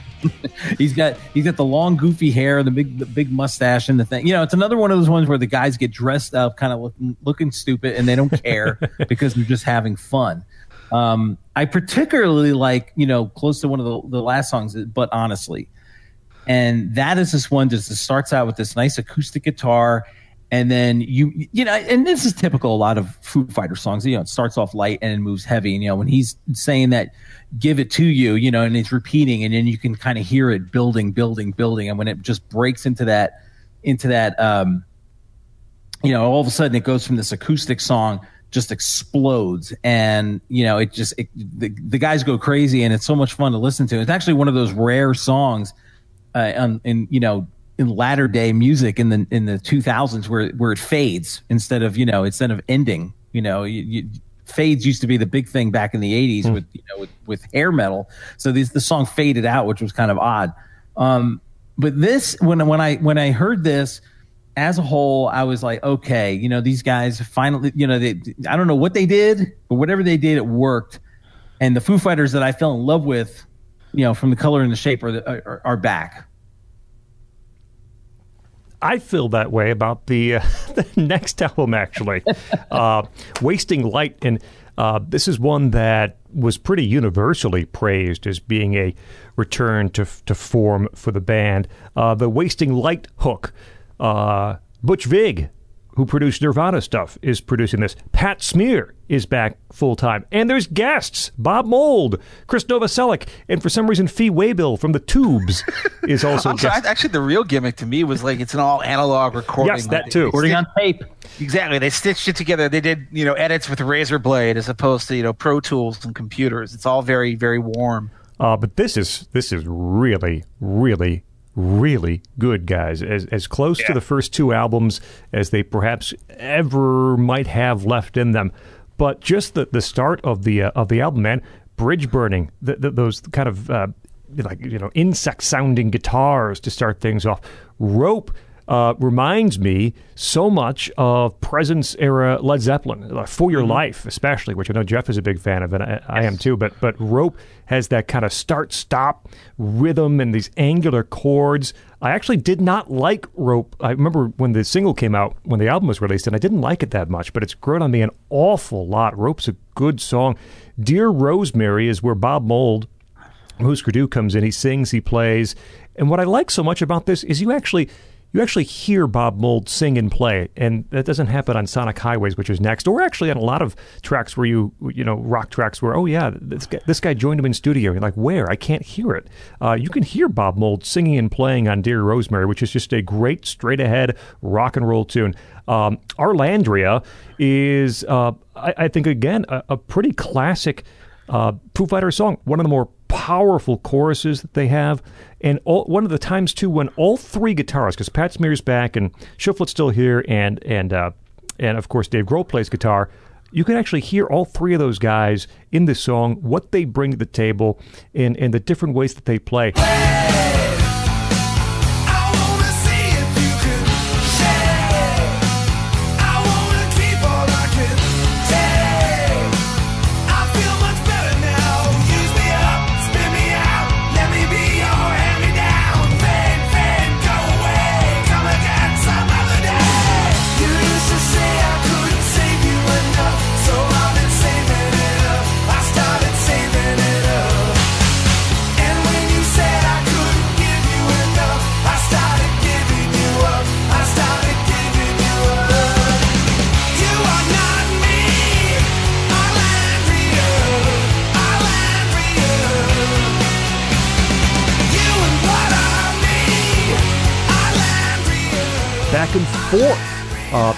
Just good guitar pop. It almost has like this this Cars esque guitar line through the verses. Uh, I, I don't think it keeps up quite through the end of the album, or at least the second half of the album. But man, that first half of Wasting Light is about as close as I've heard through their catalog of them getting back uh, or being as good as sections of those first two albums. Jay? Um, yeah, th- this was this is probably one of my one of my favorite Foo Fighters uh, records, especially when uh, the, I think the first track that was released uh, was White Limo, and White Limo is just this balls to the wall hard rock song. You can barely make out what Dave is singing because he's like screeching through the whole thing, and the video is amazing because it's kind of like this '80s throwback kind of VHS thing with Lemmy driving around in a limo, being is is the limo driver and they're just you know there's per- certain points where they're just like performing the song in the in the middle of a parking lot. There's really nothing going on. It's just a, it's it, one of those same goofy videos that those guys always do. Um rope like Scot you were talking about it's like rope is actually a song that is so much better when you see them perform it live. Oh, I can imagine. because there, it's especially uh, uh, Taylor's drum work when he gets to do that little solo in the middle. He adds so much more to it than what's on the what's on the record itself. So you know, it just gives you an idea just how quickly and how fast he can play and how how how much these guys are in the pocket. If you ever want to go look at them playing it, look search for Rope live on Letterman, and you know that is probably their best uh, uh, version of that particular song. Um, you know, Dear Rosemary with with Bob Mould. This was the the the, the and I can't. oh, Gosh, maybe you put it in the show notes. The the documentary about the Foo Fighters. It's called- I think it's called Back and Forth. I think. No, yeah, I think that. Yeah, that's it. That's it. Back and forth. So they were when they were recording this. They actually had the cameras in studio for the recording of this Well, album. because it was at Dave's house. Right. it's easy to do. In studio, meaning in garage, right? in his garage and they were recording this song and and Dave's daughter kept running up to him saying, "Dad, you said we were going to go swimming." you know, to like record this thing. So at first they did actually didn't have the lyrics for the bridge that him and Mould were singing, and so they kind of just did this kind of like a cappella thing where they just kind of mouthed, and then he was like, "Okay." I'm gonna go off and he, and you see him like Dave, he's like writing these lyrics and he hands them back to Bob. They cut to Dave like in the pool with his daughter swimming and everything while Bob is recording his his vocal track and then they go back in and he and Dave's listening to him and you know he's listening and he's just like oh you know and they hug and it was like you know and like Scot was saying you could really hear Bob Mould's voice on us. He's got such an incredible voice so the harmony between the two of them is really terrific. Um, one of the one of the more powerful songs on this record is "I Should Have Known," which is kind of like a slow. Uh, I think a lot of people, and you know, he he's never really talked about what the song is about, but some people have said that they think it's about Kurt Cobain, and you know, probably some anger that he worked out over the guy, you know, killing himself. Um, and this is where I think Krist Novoselic played on this particular Yes. uh, track. Uh, and then there's, um, you know, and that, and that was just great because it also really showed how Dave Grohl was growing as a singer, as a vocalist, uh, because he didn't just scream; he actually could, you know, he could he could really bring some power vocals there, and his voice is getting. I think you know it's funny now. You know, he's in his late forties, I'm probably fifty at this point. He's probably a better singer now than he was twenty years ago.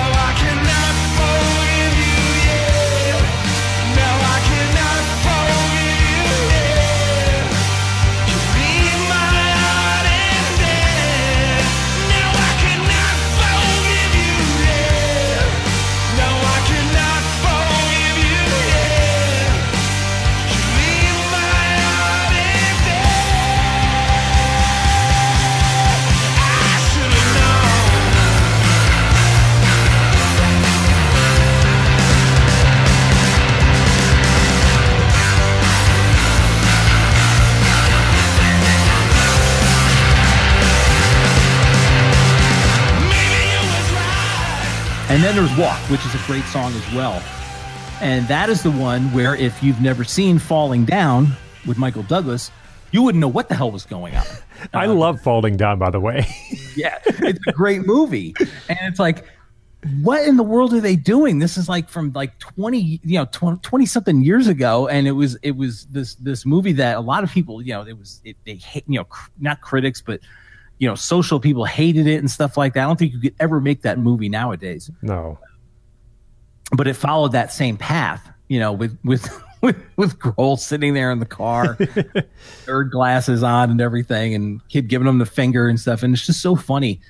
Uh, but that's one of those songs where you know when they start going through, they go through, they get towards the end, it just kind of keeps going, going. It's just like it, you know, this this whole kind of the band really like really came together. Now that they were a five piece, and of course, Rami Jaffee at this point was playing with them, wasn't an official member of the band. Uh, but I think this was the album that that where they finally hit this point where they proved that they were not just a very good rock band. I think this this is where I started to say that you know you could say they were a great rock band. Son of a bitch, Gee, you stole my thought. okay, Okay. Well, Jay actually just said the thing I was going to say, but I'm going to say it again because wh- what what would political beats be without a little bit of repetition, right? I was going to literally say that if you want to make the argument, you want to make the case for the Foo Fighters as a truly great band, as opposed to just like you know a really good band, a solid group, you know. You know, just like yesterday, yesterday, last week when we did Talk Talk, you know, people think of them as like a one-hit wonder from the '80s. I think they are a truly great band, and the argument you make there is by citing the color of spring, spirit of Eden, laughing stock. When I talk about the Foo Fighters, and I want to make an argument that like this is more than just a band that pumped out a couple, you know, few few good albums and a couple of nice singles. It's Wasting Light where you start, where they come back after years, and they've found a way to somehow refine out all of the garbage, all of the BS, all of the sort of the bloated puffery of their entering uh, of their their intermediate era. And they put out an album. It's 47 minutes. It's not like super brief, but it feels really streamlined. It feels really powerful. And by God, there is something to be said for recording it in a garage, you know, and doing doing the whole back to basics thing. Of course, the back to basics thing doesn't work if the songs aren't there. And in this case, the songs are absolutely there. There are so many of these songs. We get to the end of the show and we're doing the whole top five thing. I I, I agonized. I'm like, you know, I, I four songs from this album that I'd like to put on there, and I don't know which one I'm going to choose. So I had to choose one. You'll find out which one that is. But there are f- so many tunes here that I think are fantastic. Arlandria, I love. I absolutely love. I know Scot loves it too, and I love it uh, not only because it's just just a magnificent hard rock song, but also because it, it's one of those songs that gives me the weird frisson of hearing somebody sing about a place I know, about this neighborhood, Alexandria, Virginia. It's like you know. It was 15 minutes away from where I grew up across the state line in Maryland. It's just very strange to hear a song named after a very obscure part of um, you know the suburban Virginia uh, city that you know otherwise would nobody would ever care about. But man, what an incredible hook! Uh, White Limo is amazing. You guys already talked about Rope, so there's really no need to talk about it. And unfortunately, you talked about my favorite song, which is Dear Rosemary. Dear Rosemary is just a magnificent song. I love the fact that, yeah, as you said, Bob Mould comes in and he sounds like he's Bob Mould. And, you know, of course, uh, Dave Grohl had talked many, many, many times about how much a fan he was of the Huskers, of Husker Du. And uh, he's there are many, many songs in the Foos discography that sound like Husker Du tributes. I already discussed some of them back in the day. But when you brought them in, they didn't bring them in for some sort of, you know, half-assed, you know, here's a celebrity guest. They brought him in for what I think is one of the best songs Dave Grohl has ever written on an album that is actually kind of chock full of them. So I am so impressed with Dear Rosemary.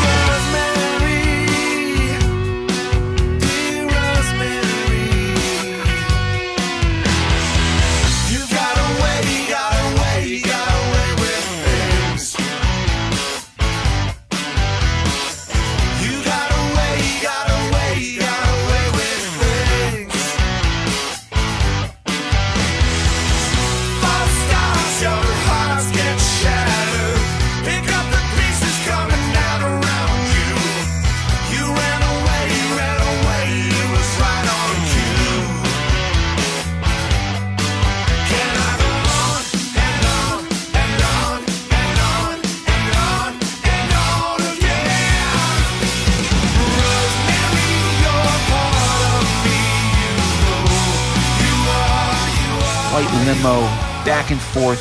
There, I I should have known. I also think thank you for singling that out, Jay. I always I, I, I looked at the lyrics, you know, as I was listening to this, like, oh yeah, that's obviously about Kurt Cobain. Then I found out that Krist Novoselic plays on it. I was like, well, that's definitely about Kurt Cobain now.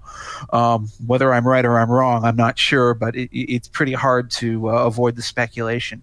This is um, uh, just kind of a surprise. You know, you, you listen to an artist's discography and they go in arcs. They have, you know, sort of very predictable, it would seem, um, you know, evolutions. They, they sometimes will start off with a bang and then go immediately downwards, or they'll start off small and they'll, they'll peak and then they'll decline. But I'm always fascinated by those artists that make that late career revival, that that that that, that surprise you by pulling something out of their hat. Um, I think Radiohead is a classic example of doing that with In Rainbows, which I think is actually their best album.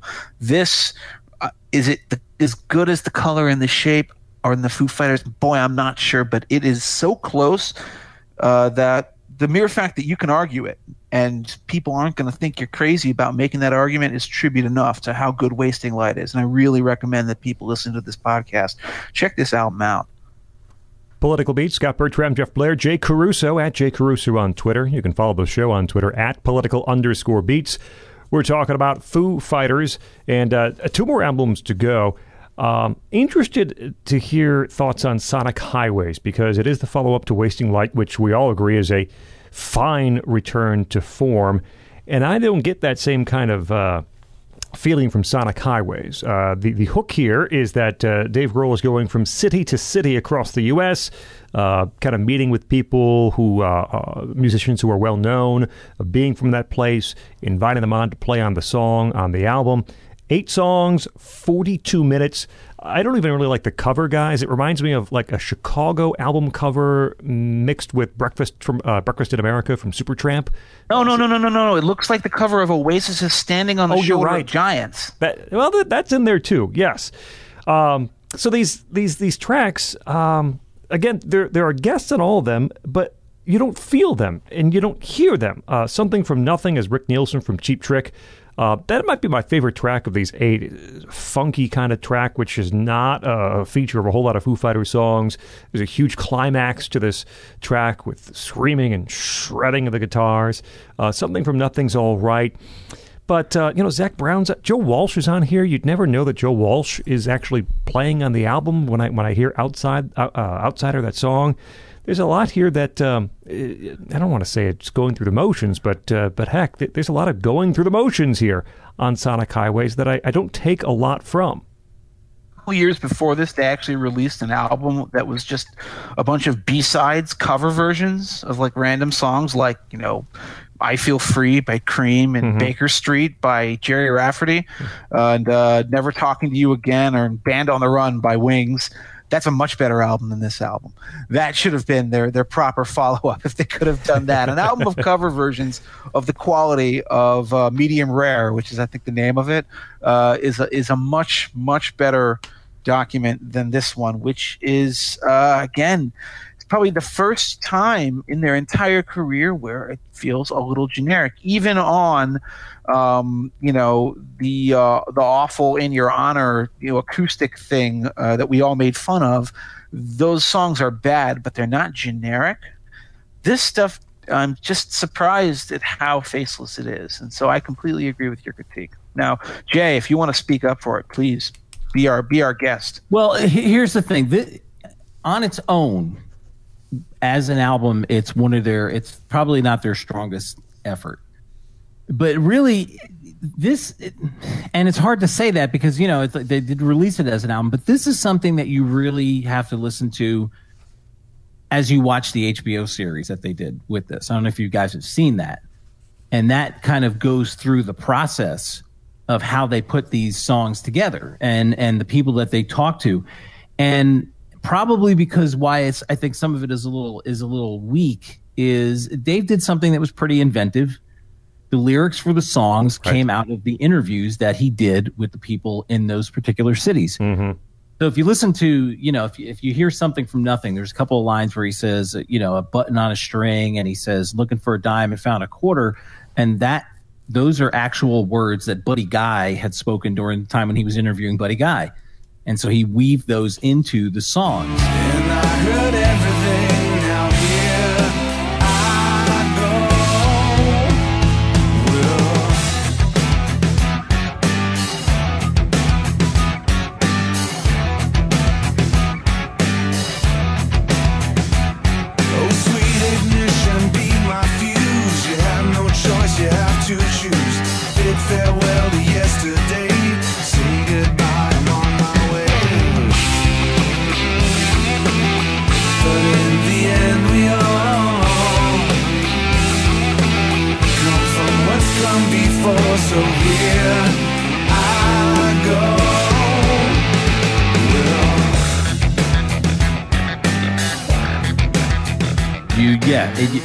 When you hear outside, you don't you probably wouldn't know it was Joe Walsh, but if you watch the episode, they have a you know there's a there's a whole section in there where they bring Walsh in and they're actually and he's playing, and of course Taylor Hawkins is like geeking out because he's got a guy from the Eagles who's going to play on our record. Um, but yeah, you know, it's for, at first when when it first came out, and because I saw the HBO series, I thought a lot higher of it. But when I went back and listened to it again, I was like, oh, this really isn't very good. And especially like the the final song, which was was about New York, which is uh, "I Am a River," and you know, he and it's one of those things where it's like he repeats the chorus over and over again more than you hear from like somebody from like the police when they do that. um, you know, it just you know, it's like it, there wasn't much that he could. It, it didn't seem like from the interviews that he could write much. They said we'll just re- repeat the chorus about 400 times and then kind of end on this whole big thing. The other thing, like you said, is like they bring in people that were that they had in these cities, but you don't really know. Um, know, Rick Nielsen was brought in to play this one big power chord. Uh, you know, but that was really about it. You know, you don't really know too much. I mean, you can hear Zac Brown a little bit when he's singing, but not the way you could hear Bob Mould, you know, on, on Wasting Light. So it, you know, and and he's playing on that record, but you don't really know it. And then when they did the New Orleans episode, they had that band that was playing. You could barely hear them. I think there was a lot of that, and I think one of the mistakes that Dave made on this was not allowing the areas where they were playing to influence Right. the music they were doing Yes. you know, I I think, and they're in Nashville. Why not give the song a little? Let you know, he was like, "Oh God," you know, and there were the episode. I walked in, they got cowboy hats on and everything, and I'm like, "We can't get away from the way we sound." I'm like, why not? Why don't you go there, do something, try, you know, step outside of that comfort zone and do something that's different, and don't be afraid of it. And I think that kind of took away from it is that they they didn't really try to do that. Same thing when they were in, you know, when they were in Austin or when they were in New Orleans. You know, it's the songs sound like Foo Fighter songs. Yeah. Yeah, I, you know, I- you, you hear them and you don't. I don't. Uh, wouldn't know if you filmed it if they recorded this in Nashville if they recorded it in Kansas City. Right. It, it, it doesn't. It isn't. It's not like you're you're hearing like, oh well, there's the country fried sounds of you know the pedal steel guitarist Sneaky Pete Kleinow. No, it's, it still sounds like the Foos, no matter where it is.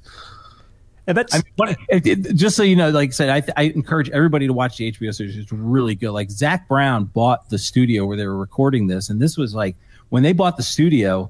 I can't remember the name of the studio, but like everything was like still in there. So like when whoever they had bought it from left everything there. So they still had like the log books from like when Johnny Cash was coming in to record, Nice. when Elvis or somebody was coming to record. You know, they had their names down in these books. It's like this history there. So it's it's really a great series. I think you'll appreciate the music a little bit more if you watch the HBO series, but the album on its own, yeah, overall it's kind of like a weak effort. Now it's a bit of a rubber banding effect here too, because uh, I know that Scot said there were two albums left. Well, that, that is true, but it also misses one thing because there was actually an EP that they released uh, next. Uh, uh, I think it was uh, after the big horrible Paris attacks at La, the Bataclan, uh, where, where so many people were killed in those terrorist attacks at the concert venue. It was the Eagles of Death Metal uh, were playing a show, and, and the you know ISIS terrorists ended up killing uh, hundreds of people. Um, and the Foo Fighters released uh, an EP as kind of, of they cut their tour short. I believe that they were uh, also playing Paris or about to head there at the same time. They had to cut it off. They released uh, the Saint Cecilia EP as sort of for free. They put it up online. They said like, yeah, we were gonna we were gonna sell this, but we're just gonna give it to you now. Um, it's actually pretty good, and I wanted to single it out not only because it's underrated um, and because it kind of falls between the cracks, but because the title track I think is one of their better songs. Saint Cecilia I think is a fantastic song.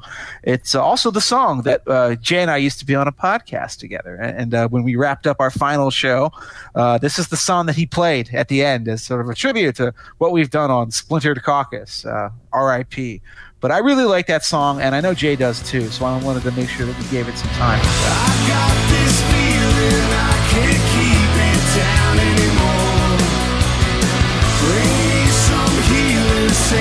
Saint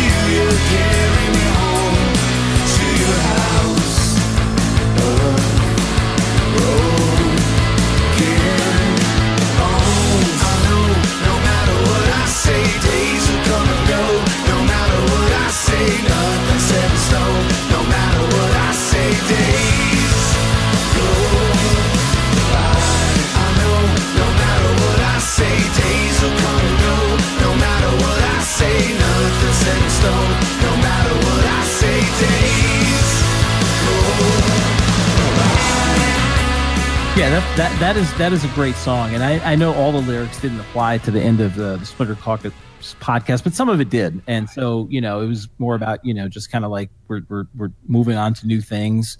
Um, there's a couple of good songs on that EP, and and and you know the the Foo Fighters now are at a point where it's like you know where they say we're taking some time off, and everybody's like, oh my god, the band is breaking up, you know, and it's like. No, I mean, I'm guessing, you know, these guys have families. They're not 25 anymore. And when you record an album and then you tour for a year and you do all this kind of stuff, you know, you want to just go and like kind of like relax a little bit. And I guess if they're, you know, if they're where they're at now, they can afford to do that.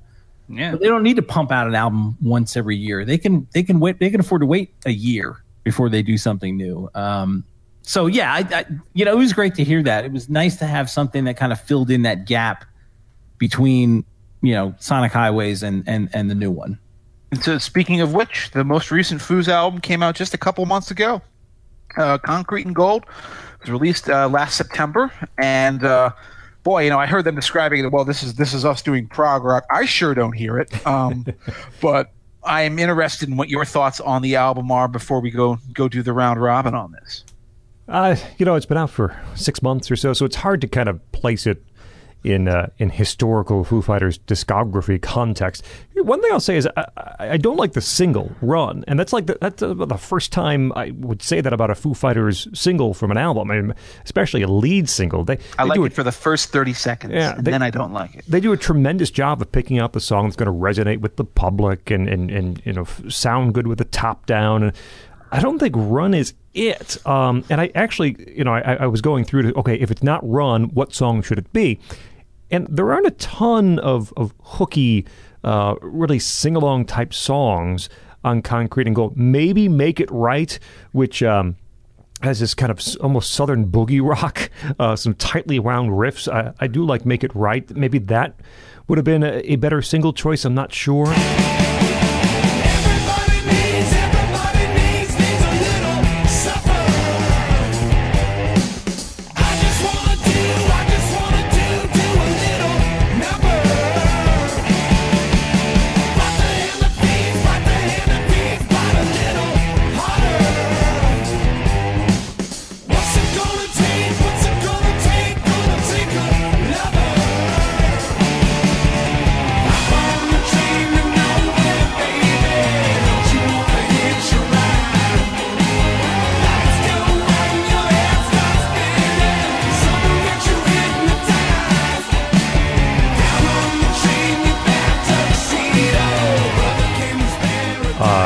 As a neighborhood is is um, is not bad, but uh, this is not an immediately memorable album in my uh, uh, opinion. So I'm interested to see how it kind of ages. I mean, We're only six months past its release. Uh, Sunday Rain, I like quite a bit. Paul, McCart- Paul McCartney plays drums on Sunday Rain. And what I like about it is, unlike uh, some Foo Fighters songs, which seem a little cramped, there's space for that that song to breathe. Um, and so I do like Sunday Rain, not not as a single necessarily, but as a as a song. Um, so uh, again, I uh, this did not strike me as being immediately memorable in terms of songs and craftsmanship. Again, the Foo Fighters never do anything truly awful. Uh, at, at, at their worst, they're you know cranking out mediocre type rock, and I don't know if that's going to be the way this is remembered, but that, that's almost how it strikes me immediately. I think that Sunday Rain is my favorite song on the album, and you know, of course, I haven't had enough time to live with this. You know, it's one of these things where you'll go back. Like, by the way, you know, when I first heard Everlong, I was like, "This is okay. I don't think this is a really great song." And then I went and I read up, and people say, "Oh, that's the greatest Foo Fighters song ever." so I was like, "Oh, oh crap! What did I miss?" I went back and I listened to it again, and you know, I still don't think it's the greatest Foo Fighters song ever. I think it's very good, but it's never going to be my favorite. I have a lot more that I prefer to that. So yeah, uh, you know, you live with things over time, and then you end up changing your opinion on them. And of course, with a band that I'm just recently familiar with, it's one of these things where I wonder if I'm going to look back on this podcast with intense regret uh, that I didn't single out. Oh man, that track was really good. I, I really should have talked about Dirty Water more. But no, I, I, I'm going to have to live with myself and just say that right now I, I find this to be unprepossessing. I like Sunday Rain. I like Arrows. I like the Happy Ever After song, it was a zero hour one, and uh, beyond that, it, not a lot of it left out to me. But of course, you know, when you're when you're digesting a huge discography of music in a short amount of time, there's always inevitably things that are going to fall by the wayside. That that when you go back and you, you pick up the pieces later on, you, you end up kicking yourself for having missed. So um, this this this record is is obviously uh, different, I think, from them, and, and and this is one where they where you know uh, Greg Kurstin is their producer, so they decided you know to get away from Butch Vig, not anything obviously bad, but they wanted to try something different, and Kurstin is is a producer uh, of like you know Adele, artists like that. Um, do you guys do you guys remember? Do you remember Geggy Tah? Yes. Yeah, that- yeah. Sadly, yes. that Volkswagen commercial, you know, that that that song that they use, driving in my car. I was like, that's da, da, da. yeah. And um, but so I know that they wanted to try something a little different, and and he's obviously got like a little bit more uh, kind of like a synthesized sound. Uh, one of the things that I like, it, and that they did, and you hear it like in the skies, a neighborhood, and a couple other songs, is that they decided, hey, you know what? We're actually going to really try and branch out a little bit here vocally, uh, especially with harmonies and things like that. Chris Shiflett does background vocals, probably have more songs on this album than he's done previously, all their other albums. Um, and then, of course, you know, you know, for those who are listening, Sunday Rain, Taylor Hawkins actually is the lead singer in that song. It's not Dave Grohl with with with yeah, like you said, as you said, McCartney playing drums.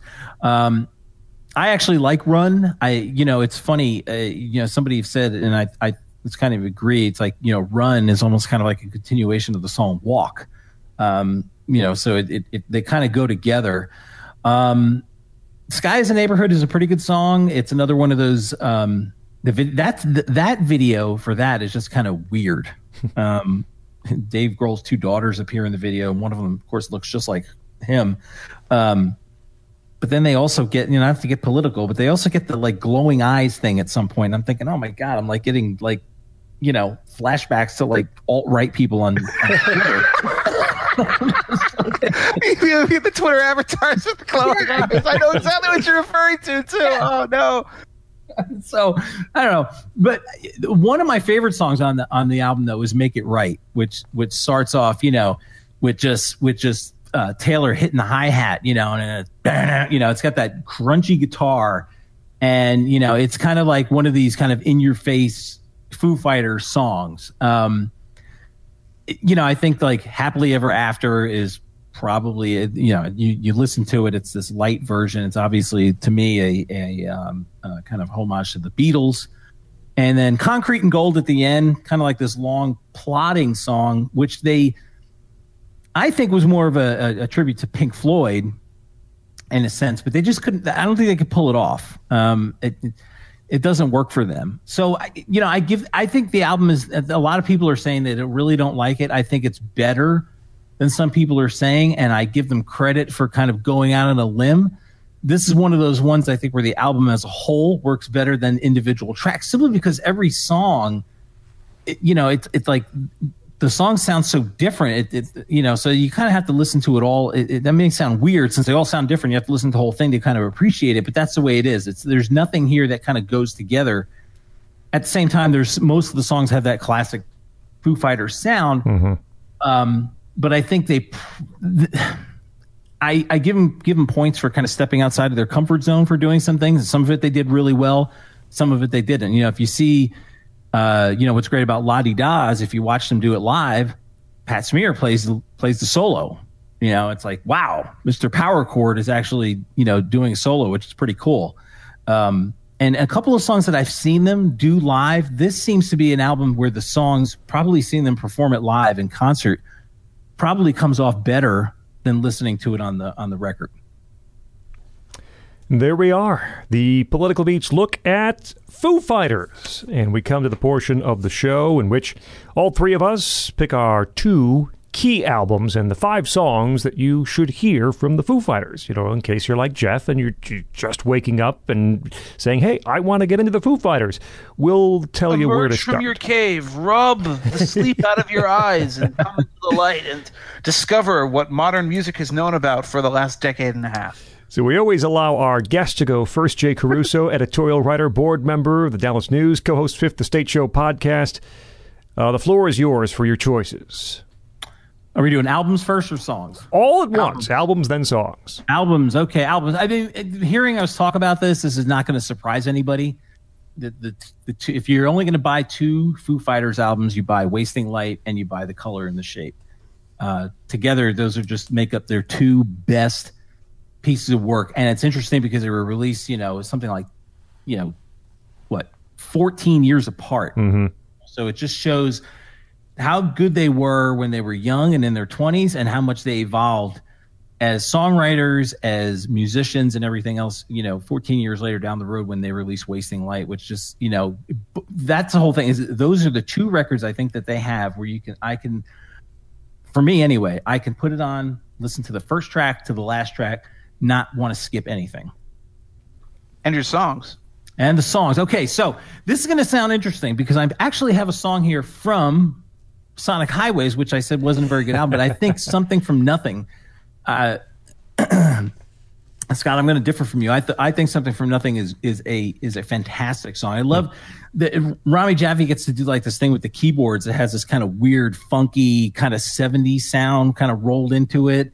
Um, you know the, the you know when they bring Rick Nielsen in to do those big power chords, it is it's huge. It's like you know it's one of these songs that starts off. It's kind of like that typical Foo Fighters progression. It starts off kind of easy and it builds and builds and builds. And when it when it finally explodes, it's really big. Out of all the songs on that album, that one is is is without doubt the best. Um, Everlong, of course, I know I know Jeff saying he doesn't doesn't like it as much as everybody else, but I think it's still it was one of those songs that kind of knocked my socks off when I first heard it, and I still can listen to it whenever it comes on. I've never heard that song. Say, "Eh, I don't feel like listening to this. If it's on, I'm going to listen to it.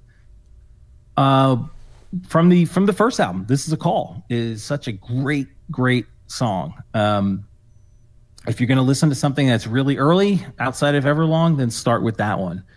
Uh, and then Dear Rosemary, which hmm. I, I have so much of an appreciation for, and we talked about it before, but it's one of those songs where where you know they the music is great, the lyrics are great, the production is great, and with Bob Mould on there, it just he Dave Grohl gives him the room to go ahead and do what he does best, and so Mould's vocals on that song just complement Dave so well that it from beginning to end it's just like a perfect song perfect rock song and it's so great and and it's it was different because that was the first time that they had somebody perform with them where you could actually hear that other person.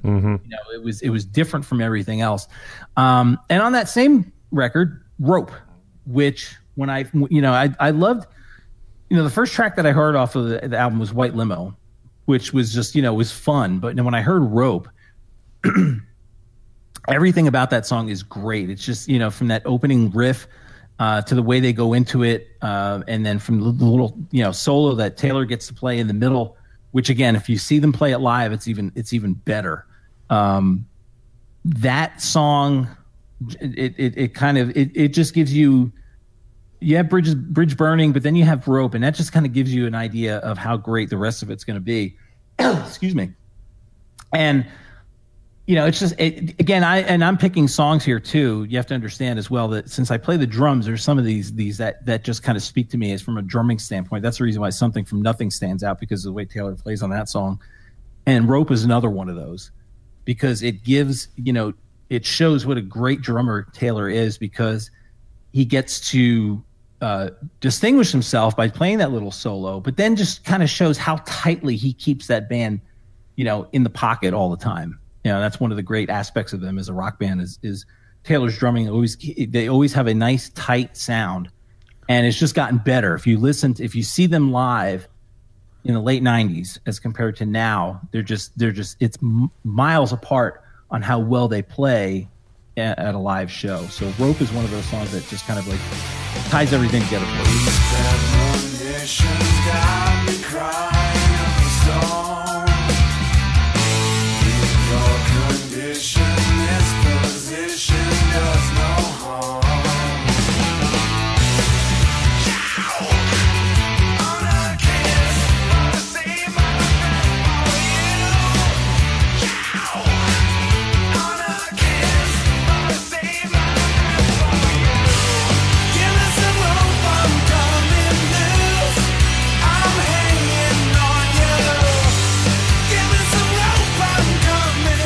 Scot, you're on the clock.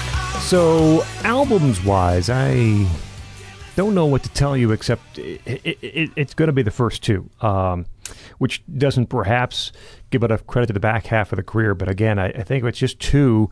That f- first Foo Fighters album, the debut where Dave Grohl's playing everything, is one that you should have. And I think the color and the shape is their best. So that's what it's got to be Foo Fighters and, uh, and the color and the shape.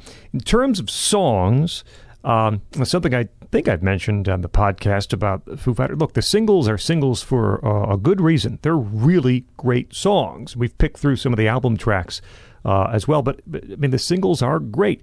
To that end, look, Monkey Wrench from The Color and the Shape is a really great song and one you should hear to appreciate and understand uh, what the Foo Fighters do.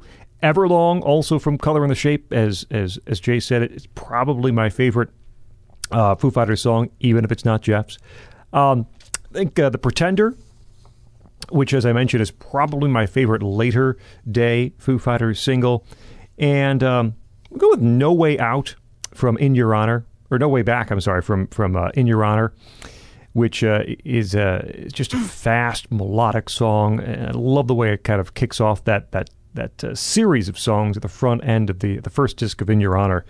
And uh, Wasting Light has to be represented here because it is such a late career uh, tour de force. Dear Rosemary is a great track. I will go with Arlandria, though. Uh, I, just think the chorus is great. The way the three guitars play with each other on that track is fantastic. It's Pat Smear's, you know, he's back full time for, for Wasting Light, which I think is one of the reasons it does turn out so well. So, um, Arlandria would be uh, my fifth track. Jeff, to you. All right. Well, I'm going to have to agree with you, uh, Scot. And it, wasn't easy, actually. Uh, I was, uh, you know, again, going through these things chronologically, I was very prepared to say, well, clearly it's, you know, the Foo Fighters debut album and it's the color and the shape. And then all of a sudden, Wasting Light happened. And I was like, well, okay. So it actually became a pretty stiff competition. But as much as I love Wasting Light, and by the way, folks, I just I, I can't agree more with with both Scot and Jay about recommending it. It's a great record. I'm gonna say that it's the first two as well. I'm gonna say it's Foo Fighters and it's the color and the shape, and they're very different albums, which is another fun thing about them. Foo Fighters is uh, you know it can't be emphasized enough. That's the sound of a man in the studio recording everything himself, and it gives it a unique sound within not only the Foo Fighters discography, but uh, also there's a whole subgenre of albums that are recorded by guys alone in a room or in a studio, just spending their time working out ideas that they'd had brewing around in their heads for years and getting it all onto tape. And it ends up, you know, creating some really rewarding music, sometimes very weird, sometimes very spontaneous sometimes very controlled and robotic. You get a whole wonderful subgenre of albums that range from everything like McCartney II to Songs in the Key of Life by Stevie Wonder to uh, Foo Fighters, and and it's just it's a it's a it's a kind of a concept that fascinates me, and it always has.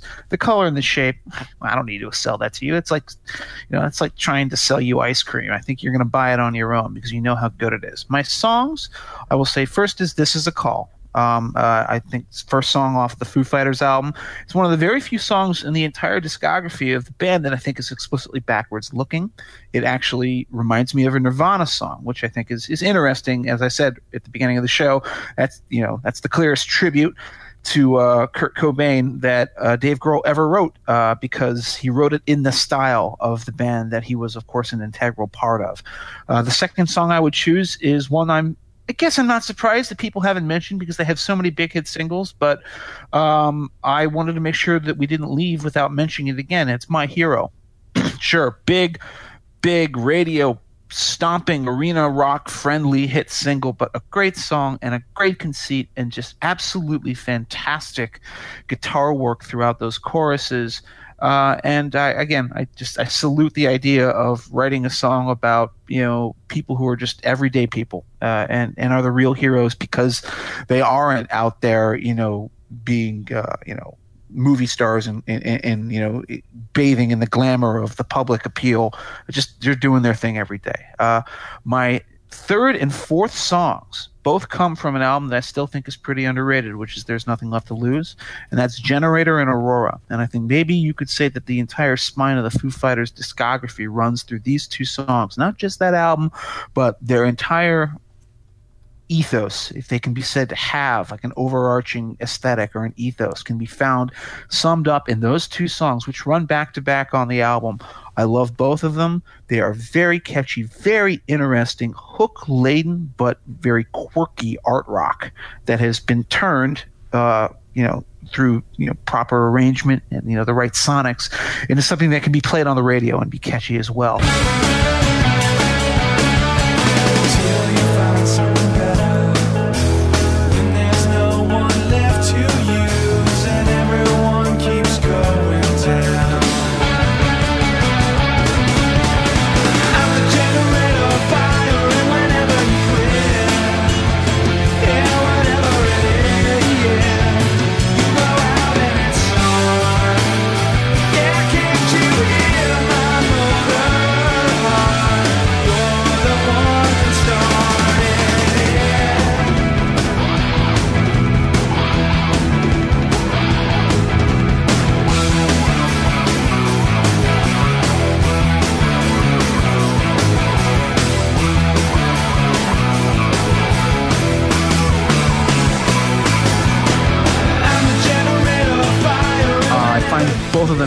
Uh, really rewarding and really fascinating. And it was so hard for me to find a, the last song to pick, but I'm going to go with Dear Rosemary, which I know Jay also cited as well here. And I'll say that this is what musical collaborations are supposed to sound like. So few actual, like, you know, two great artists get together, uh, sound like they're actual equal collaborations. You know, uh, another one that comes to mind, this is going to completely different sounding song, but it would be like Queen and David Bowie getting together for Under Pressure, which sounds like, well, that's Queen and oh, that's certainly David Bowie. it sounds like it's equally both of them contributing. On Dear Rosemary, and that's a Foo Fighters song, but Bob Mould brings so much to it, not only with his guitar, but with his singing, that it sounds like an equal collaboration, and it's what those things should be. And it's actually really what Sonic Highway has failed to be. Uh, which is one of the reasons I find it to be such a disappointing record. Uh, but man, Dear Rosemary is a great song off of a really great album. And there we are. The Political Beats look at the Foo Fighters. We thank our guest this week. He's Jay Caruso. Follow him on Twitter at Jay Caruso. Editorial writer, board member at the Dallas News, co host, Fifth Estate Show podcast. That's at Fifth Estate Show.